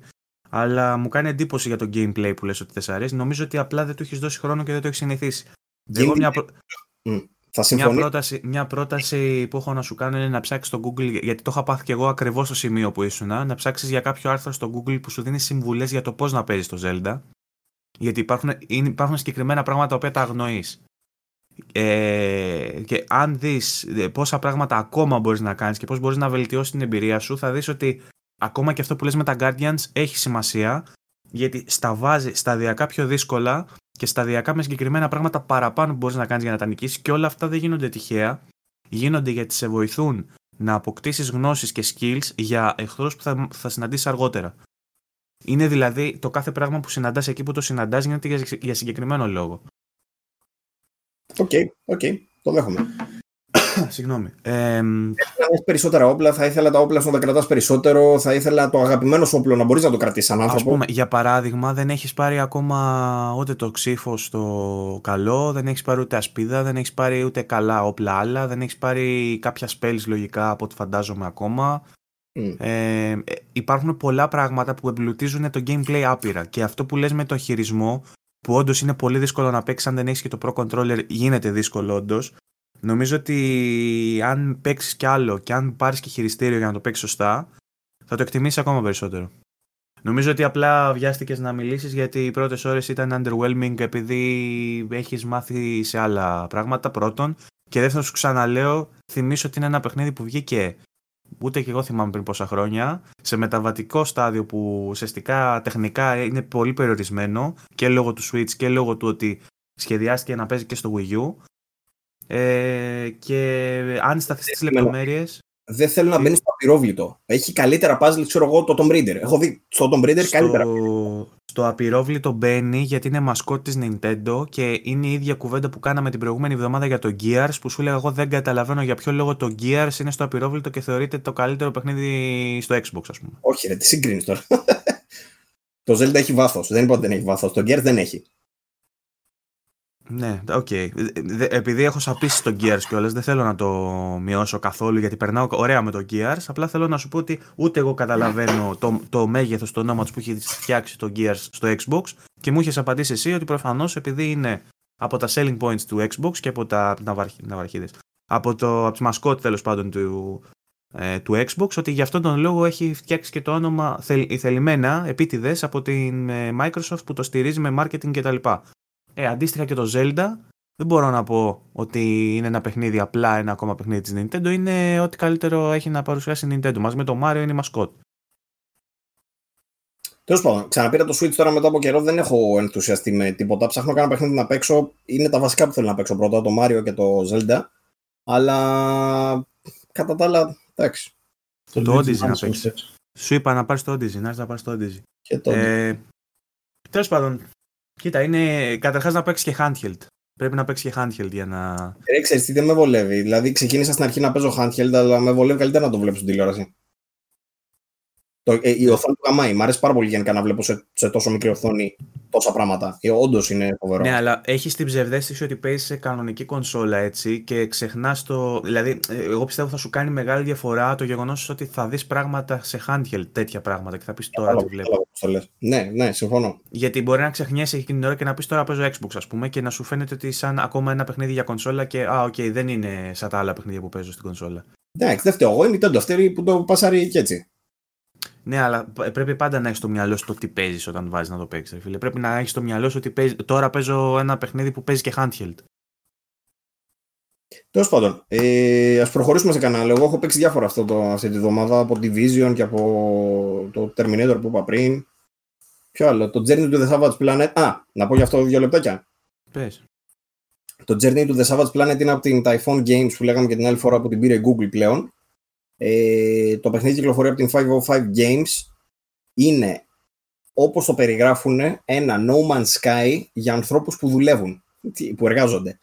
Τι εννοεί με αυτό, εννοεί ότι είναι μια πολύ πιο compact ε, έκδοση του No Man's Sky. Αντί να δηλαδή να βγεις στον κόσμο του No Man's Sky και να ψάχνεις άπειρους πλανήτες, έχεις εδώ πέρα συγκεκριμένα πραγματάκια. Ε, το παιχνίδι παίζει και co-op. Έχει συμπαθητικούλια γραφικά. Double A θα έλεγα. Ε, αλλά το πιο γαμάτο μακράν στοιχείο του, εγώ έπαιξα μια ωρίτσα, ο Τατσιόπουλος έχει παίξει 3-4. Συνολικά είναι γύρω στο 10 ώρο, δεν είναι μεγάλο παιχνίδι. Ε, είναι ένα first person ε, στο διάστημα, δηλαδή πας σε έναν άλλο πλανήτη ε, για να εξερευνήσεις και έχεις σκάνερ για να σκανάρεις ζώα, φυτά, ε, whatever. Ε, σου δίνει όπλα, σου δίνει 3D printer για να, κερδί, για να βγάζεις όπλα και μου θύμισε πάρα μα πάρα πολύ το Outer Wilds. Από την άποψη πια, είναι μια μίξη Outer Wilds, Outer Worlds, συγγνώμη, Outer Worlds και No Man's Sky. Μια μίξη αυτών των δύο. Το πιο γαμάτο όμως που έχει και από αυτά τα δύο είναι το χιούμορ του. Και μου έκανε εντύπωση γιατί και το Outer Worlds έχει ωραίο χιούμορ, αλλά αυτό μου φάνηκε πιο σποτών. Έχει δηλαδή δύο-τρία σημεία πούμε, που λύθηκα. Έχει βασική επίθεση για μελέ, σφαλιάρες. Σλάπινγκ και καλά. Και ρίχνεις ανάποδες και κάνει παφ, παφ στους εχθρούς. Πολύ γαμάτος αυτό. Ε, έχει ωραία πραγματάκια. Ξέρω εγώ, ρε παιδί πάει να σου εξηγήσει ότι τι γίνεται όταν κάνεις respawn και σου λέει ένας τύπος με πολύ ευχάριστη διάθεση. Α, δεν συμβαίνει τίποτα. Λέει, απλά αφήνεις το σώμα σου λέει να σαπίσει εκεί πέρα που ήταν και εμείς μεταφέρουμε λέει, τη συνείδησή σου σε ένα άλλο. Δεν είναι κάτι. Και στο λέει πάρα πολύ ωραία. να το παίξει όποιος δεν το έχει παίξει. Είναι στα 30 ευρώ η βασική έκδοση και παίζει Περιμένω και. Περιμένω να μπει στο Game Pass. Ναι, και αυτό. Μπορείς να περιμένεις να μπει στο Game Pass. Για πείτε... το ξέρουμε. Έχεις κάποια πληροφορία; Όχι καμία. Ε, Βάγκο, τι έχεις παίξει αυτή τη εβδομάδα, για πες μας τίποτα. Ε, εγώ σας έλεγα στο chat ότι τέλειωσα το, Black, το Plug Tail μιας και μπήκε Game Pass. Γαμώ το σαν διαφήμιση μα. Μια διαφήμιση με podcast μας. Ε, το έπαιξα τέλος πάντων το Plug Tail γιατί δεν το είχα τελειώσει, το Innocence. Και εντυπωσιάστηκα με, ε, με τις ερμηνείες κυρίως. Έχει πολύ ωραία αισθητική. Αυτό μου έκανε μεγάλη εντύπωση. Ε, και αν πρέπει να επισημάνω κάτι που θα ήθελα διαφορετικά, το έγραψα και σε review στο Xbox εντωμεταξύ αυτό, είναι ότι θα ήθελα να εστιάζει περισσότερο στον κόσμο και να κάνει καλύτερο establish στο σύμπαν. Δηλαδή, ενώ γίνεται της πουτάνας γύρω σου, πεθαίνει κόσμος, ε, σκοτεινιάζουν ξαφνικά τα πάντα, έχει πέσει το plug και σκοτώνει οτιδήποτε. Υπάρχει ένα, ένα horror background από πίσω σου. Εστιάζει πολύ στους πρωταγωνιστές και δεν εστιάζει καθόλου στους δευτερεύοντες χαρακτήρες. Π.χ. τη γριά που συναντάς στο πρώτο χωριό που σε βοηθάει ας έμενες λίγο μαζί της, να δεις τι είναι, πώς έχει αλλάξει η ζωή της, γιατί αυτή είναι κομπλέ ενώ οι άλλοι κρύβονται. Ξέρεις, νομίζω εστιάζει πάρα πολύ περισσότερο στην περιπέτεια, στη ροή, ας πούμε. Και καλά ότι περνάνε αυτοί οι δύο πρωταγωνιστές από διάφορα μέρη. Και ότι εστιάζει ναι. σε αυτό το κομμάτι, αντί να κάτσει. Ναι, αν, αν ήταν σε όλη του τη διάρκεια έτσι θα το δεχόμουν, αλλά επειδή σε κάποια φάση κάνει tone down σε αυτό, χαλαρώνει λίγο, και τους δείχνει ότι έχουν π.χ. βρει καταφύγιο και μένει τρία chapters που είναι στο καταφύγιο και είναι ήρεμα και αυτά, παρόλο που περνάει το χρόνο γρήγορα και λέει ένα χρόνο μετά, ας πούμε, κτλ. Ε, νομίζω ότι θα ήθελα να σταθεί περισσότερο στον κόσμο γιατί είχε τροφή να δώσει ο κόσμος αυτός. Δηλαδή, θα ήθελα να δω πώς ήταν πριν, να, δηλαδή να μου αφιερώσει ένα ή δύο chapters να είναι κανονικά. Γιατί αν θυμάστε το παιχνίδι με το που ξεκινάει, γίνεται καταστροφή, πέφτει το plug και γαμιούνται τα πάντα. Ε, θα ήθελα δηλαδή να δείξει μια-δυο, ένα-δύο chapters που να είναι τα πάντα κανονικά και σιγά σιγά πώς αλλάζουν και ο κόσμος από ωραίος να γίνει σκοτεινός και σε ένα σημείο μετά που πας ξέρω, και γνωρίζεις κάποιον να σου πει πώς ήταν η ζωή εδώ και πώς έγινε ή πόσο σκατά είναι. Και, και έγραψα χαρακτηριστικό ότι αυτός με το κάνει πολύ ωραία το Bloodborne στον gothic κόσμο του, ας πούμε, που ακόμα και εκεί που είναι απρόσωπο, που περνάς από παράθυρα και μιλάς στο παράθυρο και σου βγάζει text από κάτω, νιώθεις μέσα σου τη σκατήλα, νιώθεις μέσα σου το, αυτό το ψυχοπλακωτικό του ότι εδώ πέρα ρε παιδί μου έχει γίνει κάτι ε, έχει γίνει καταστροφή, έχει γίνει μακελιό. Στο Black Tail δυστυχώς ο κόσμος είναι πολύ απρόσωπος. Δηλαδή βλέπεις τα πάντα να είναι σκοτεινά και τα πάντα να έχουν ποντίκια και τα πάντα να είναι έτσι. Αλλά δεν βιώνεις ιδιαίτερα τον πόνο και τη συμφορά ας πούμε, στον κόσμο του. Ενώ προσφέρεται και έχει και τα τεχνικά ε, έχει προοπτικές, ρε παιδί μου, και τεχνικά είναι καλοσχεδιασμένο κτλ. Τέλος πάντων, αυτό με το Plague Tale νομίζω ότι είναι στα καλύτερα παιχνίδια που έπαιξα για το 19. Το, αν και το έπαιξα τώρα, είναι τα καλύτερα, από τα καλύτερα παιχνίδια. Το αδίκησα και στα προσωπικά μου, ίσως το βάζα πιο ψηλά. Δεν ξέρω αν θα μπαίνει στην πεντάδα. Αλλά ίσως θα το βάζα πιο ψηλά στη λίστα μου. Τώρα που το είδα καλύτερα. Ε, συνεχίζω να παίζω Gears. Ανακάλυψα ότι στο 5 έχει πολλά bugs. Ε, μου έκανε σε κάποιο σημείο ένα συγκεκριμένα και έπρεπε να αρχίσω το act από την αρχή. Ε, παίζω ακόμα κάποια παιχνίδια από το Game Pass, παίζω Super Hot, παίζω ακόμα ένα που έχω embargo και δεν μπορώ να μιλήσω, που θα το γράψω και review. Μπορώ να πω για ποιο γράφω ή δεν κάνει ούτε αυτό να πω. ε, για το Luna τέλος πάντων που είναι ένα point and click πολύ ωραίο παιχνίδι μέχρι στιγμής από όσα έχω δει. Θα πω περισσότερες λεπτομέρειες από εβδομάδα ή μάλλον σε δύο εβδομάδες που θα βγει το review. Ε, τι άλλο παίζω. Δεν θυμάμαι να παίζω τίποτα άλλο. Ορίστε. Κι άλλο.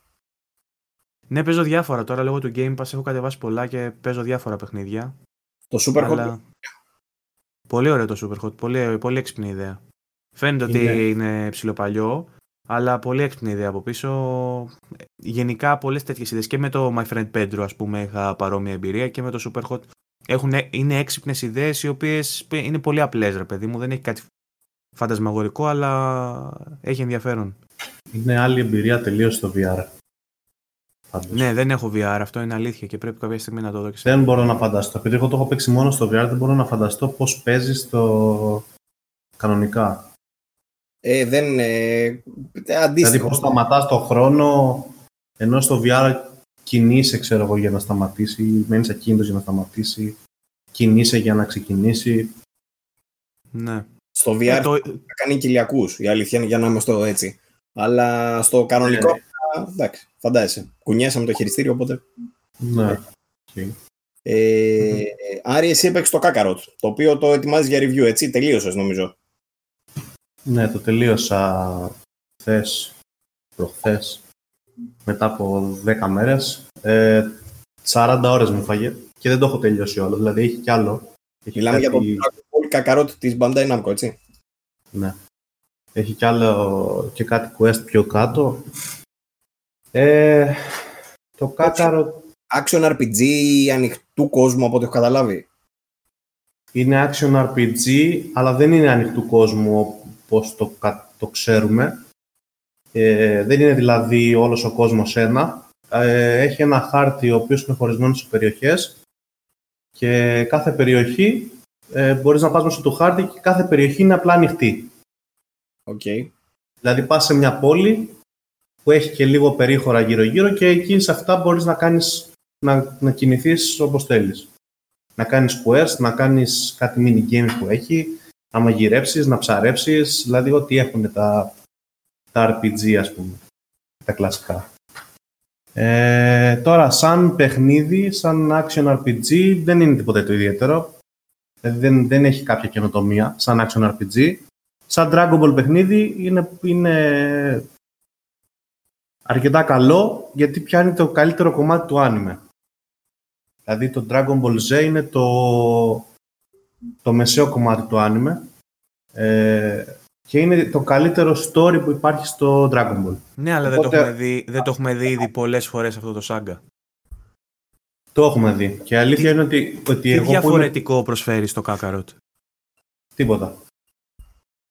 Εγώ, δηλαδή... που είμαι, εγώ που είμαι τρελός φαν Dragon Ball, ε, η αλήθεια είναι ότι κουράστηκα. Δηλαδή, έλεγα ναι, OK, okay, θα γίνει αυτό μετά, το ξέρω.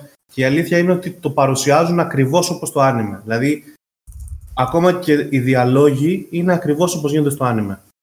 Στο Xenoverse, ας πούμε, δεν ήταν ακριβώς το ίδιο presentation. Ναι. Απλά είχες, ας πούμε, έναν χαρακτήρα εσύ που τον έβαζες και. Στο, μμ. στο Kakarot φτιάχνεις εσύ χαρακτήρα ή είσαι ο Goku; Όχι, στο Kakarot. Κοίτα τώρα τι γίνεται. Στο Kakarot, ενώ το παιχνίδι λέγεται Kakarot και υποτίθεται ότι θα έπρεπε να. Να είσαι ένας. Να είσαι ο Kakarot, ο ναι. Goku, ας πούμε.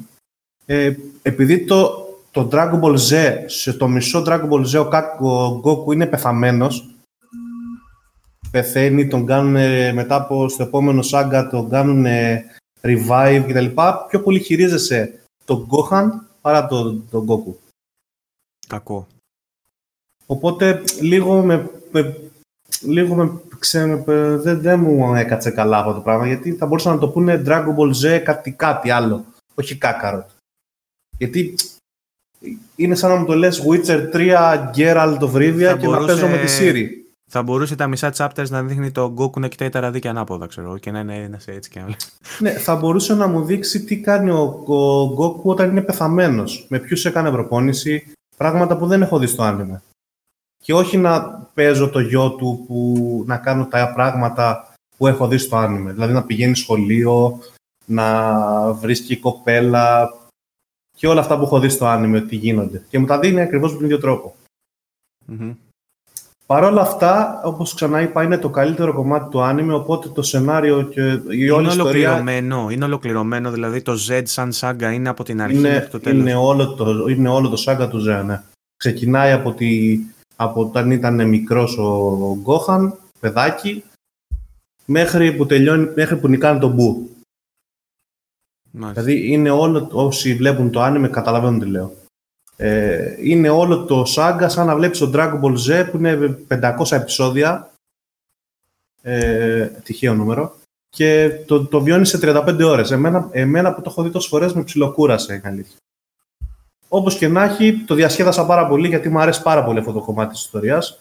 Οπότε πιστεύω ότι όσοι βλέπουν Dragon Ball και τα λοιπά δεν θα έχουν κανένα πρόβλημα να δουν ακόμα μια φορά αυτή την ιστορία. Η μάχη του πώς είναι σε σχέση με τα προηγούμενα; Η μάχη του θυμίζει το Budokai, το Tenkaichi, πώς λεγόταν, στο PlayStation 2.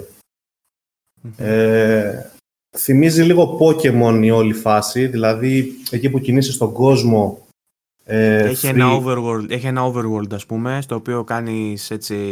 Ναι, εκεί που, κινεί, εκεί, που κινείσαι, εκεί που κινείσαι free στον κόσμο, ε, έχει, διάσκοπους, ε, έχει διασκοπισμένους εχθρούς οι οποίοι σε παίρνουν άγκρο, όπως τα Pokemon.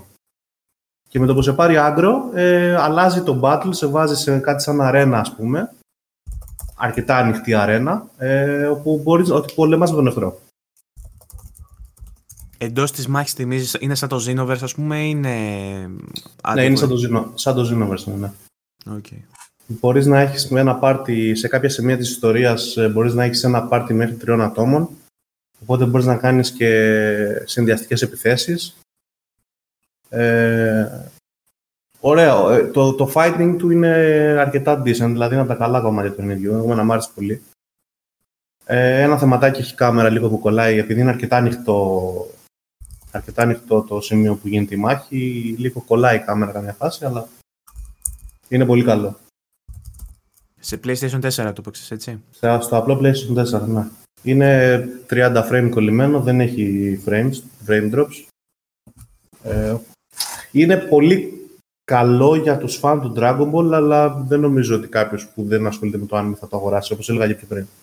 Έχει πολύ περιορισμένο κοινό. Εγώ δηλαδή θα το αγόραζα, αν δεν το είχα για review. Ωραία. Τίποτα άλλο έχεις παίξει; Το Σελέστε παίζω. Εντάξει, δεν είναι φετινό. Μου έχει βγάλει λίγο τα σκότια. Τρέμε Μιαζάκι. Πήρανε φωτιά τα backlogs. Ναι. Ε, το έδωσε δωρεάν το Epic και έπρεπε να το τιμήσω. Μάλιστα. Ήταν υποψήφιο Game of the Year, άλλωστε. OK. Okay. Παύλο. Ε, όχι, εγώ αυτά. Και εγώ με backlog ασχολούμαι με κάτι Division και κάτι τέτοια, αλλά Division παίζω και εγώ τώρα. Ξαναπιάσα. Το ένα. Α, εγώ τελείωσα. Με το ένα πήγα στο δύο. Είχα παίξει ένα 20 και ήμουνα στο 70% της ιστορίας και το πιάσα τώρα για να τελειώσω μαζί με ένα φίλο. Ωραίο. Έχει, ο, οι, αποστολές, οι βασικές αποστολές του Division του 1 μου αρέσουν καλύτερα και νομίζω εντοπίζω και άλλα στοιχεία που μου αρέσουν καλύτερα από το 1 σε σχέση με το 2. Δεν μπορώ το 2 που είναι τόσο ανοιχτό, δεν ξέρω. Δεν είμαι σίγουρος ότι Οκ. φταίει το ότι είναι ανοιχτό, όσο το γεγονός ότι έχουν λίγο οι πίστες. Δεν ξέρω. Κάτι, κάτι με χαλάει. Δεν το έχω εντοπίσει ακόμα. Θα έχω καλύτερη εικόνα αργότερα. Μμ. Μμμ. Οκ. Αυτά νομίζω. Ώρα να κλείσουμε. Ναι. Ναι, Νομίζω σήμερα μας πήρε λίγο παραπάνω. Καλά το πήγαμε και σήμερα. είχαμε και τα τεχνικά λίγο. Και με αυτά με τα κομμένα μια χαρά μην νομίζεις θα βγει μεγαλούτσικο σήμερα. Λοιπόν, έγινε. Αυτά λοιπόν από εμάς. Ανανεώνουμε το ραντεβού μας για την επόμενη εβδομάδα με περισσότερα νέα και περισσότερη συζήτηση. Να σας ευχαριστήσουμε για ακόμη μια φορά για όλη τη στήριξη και να είστε όλοι καλά. Θα τα πούμε. Γεια σας.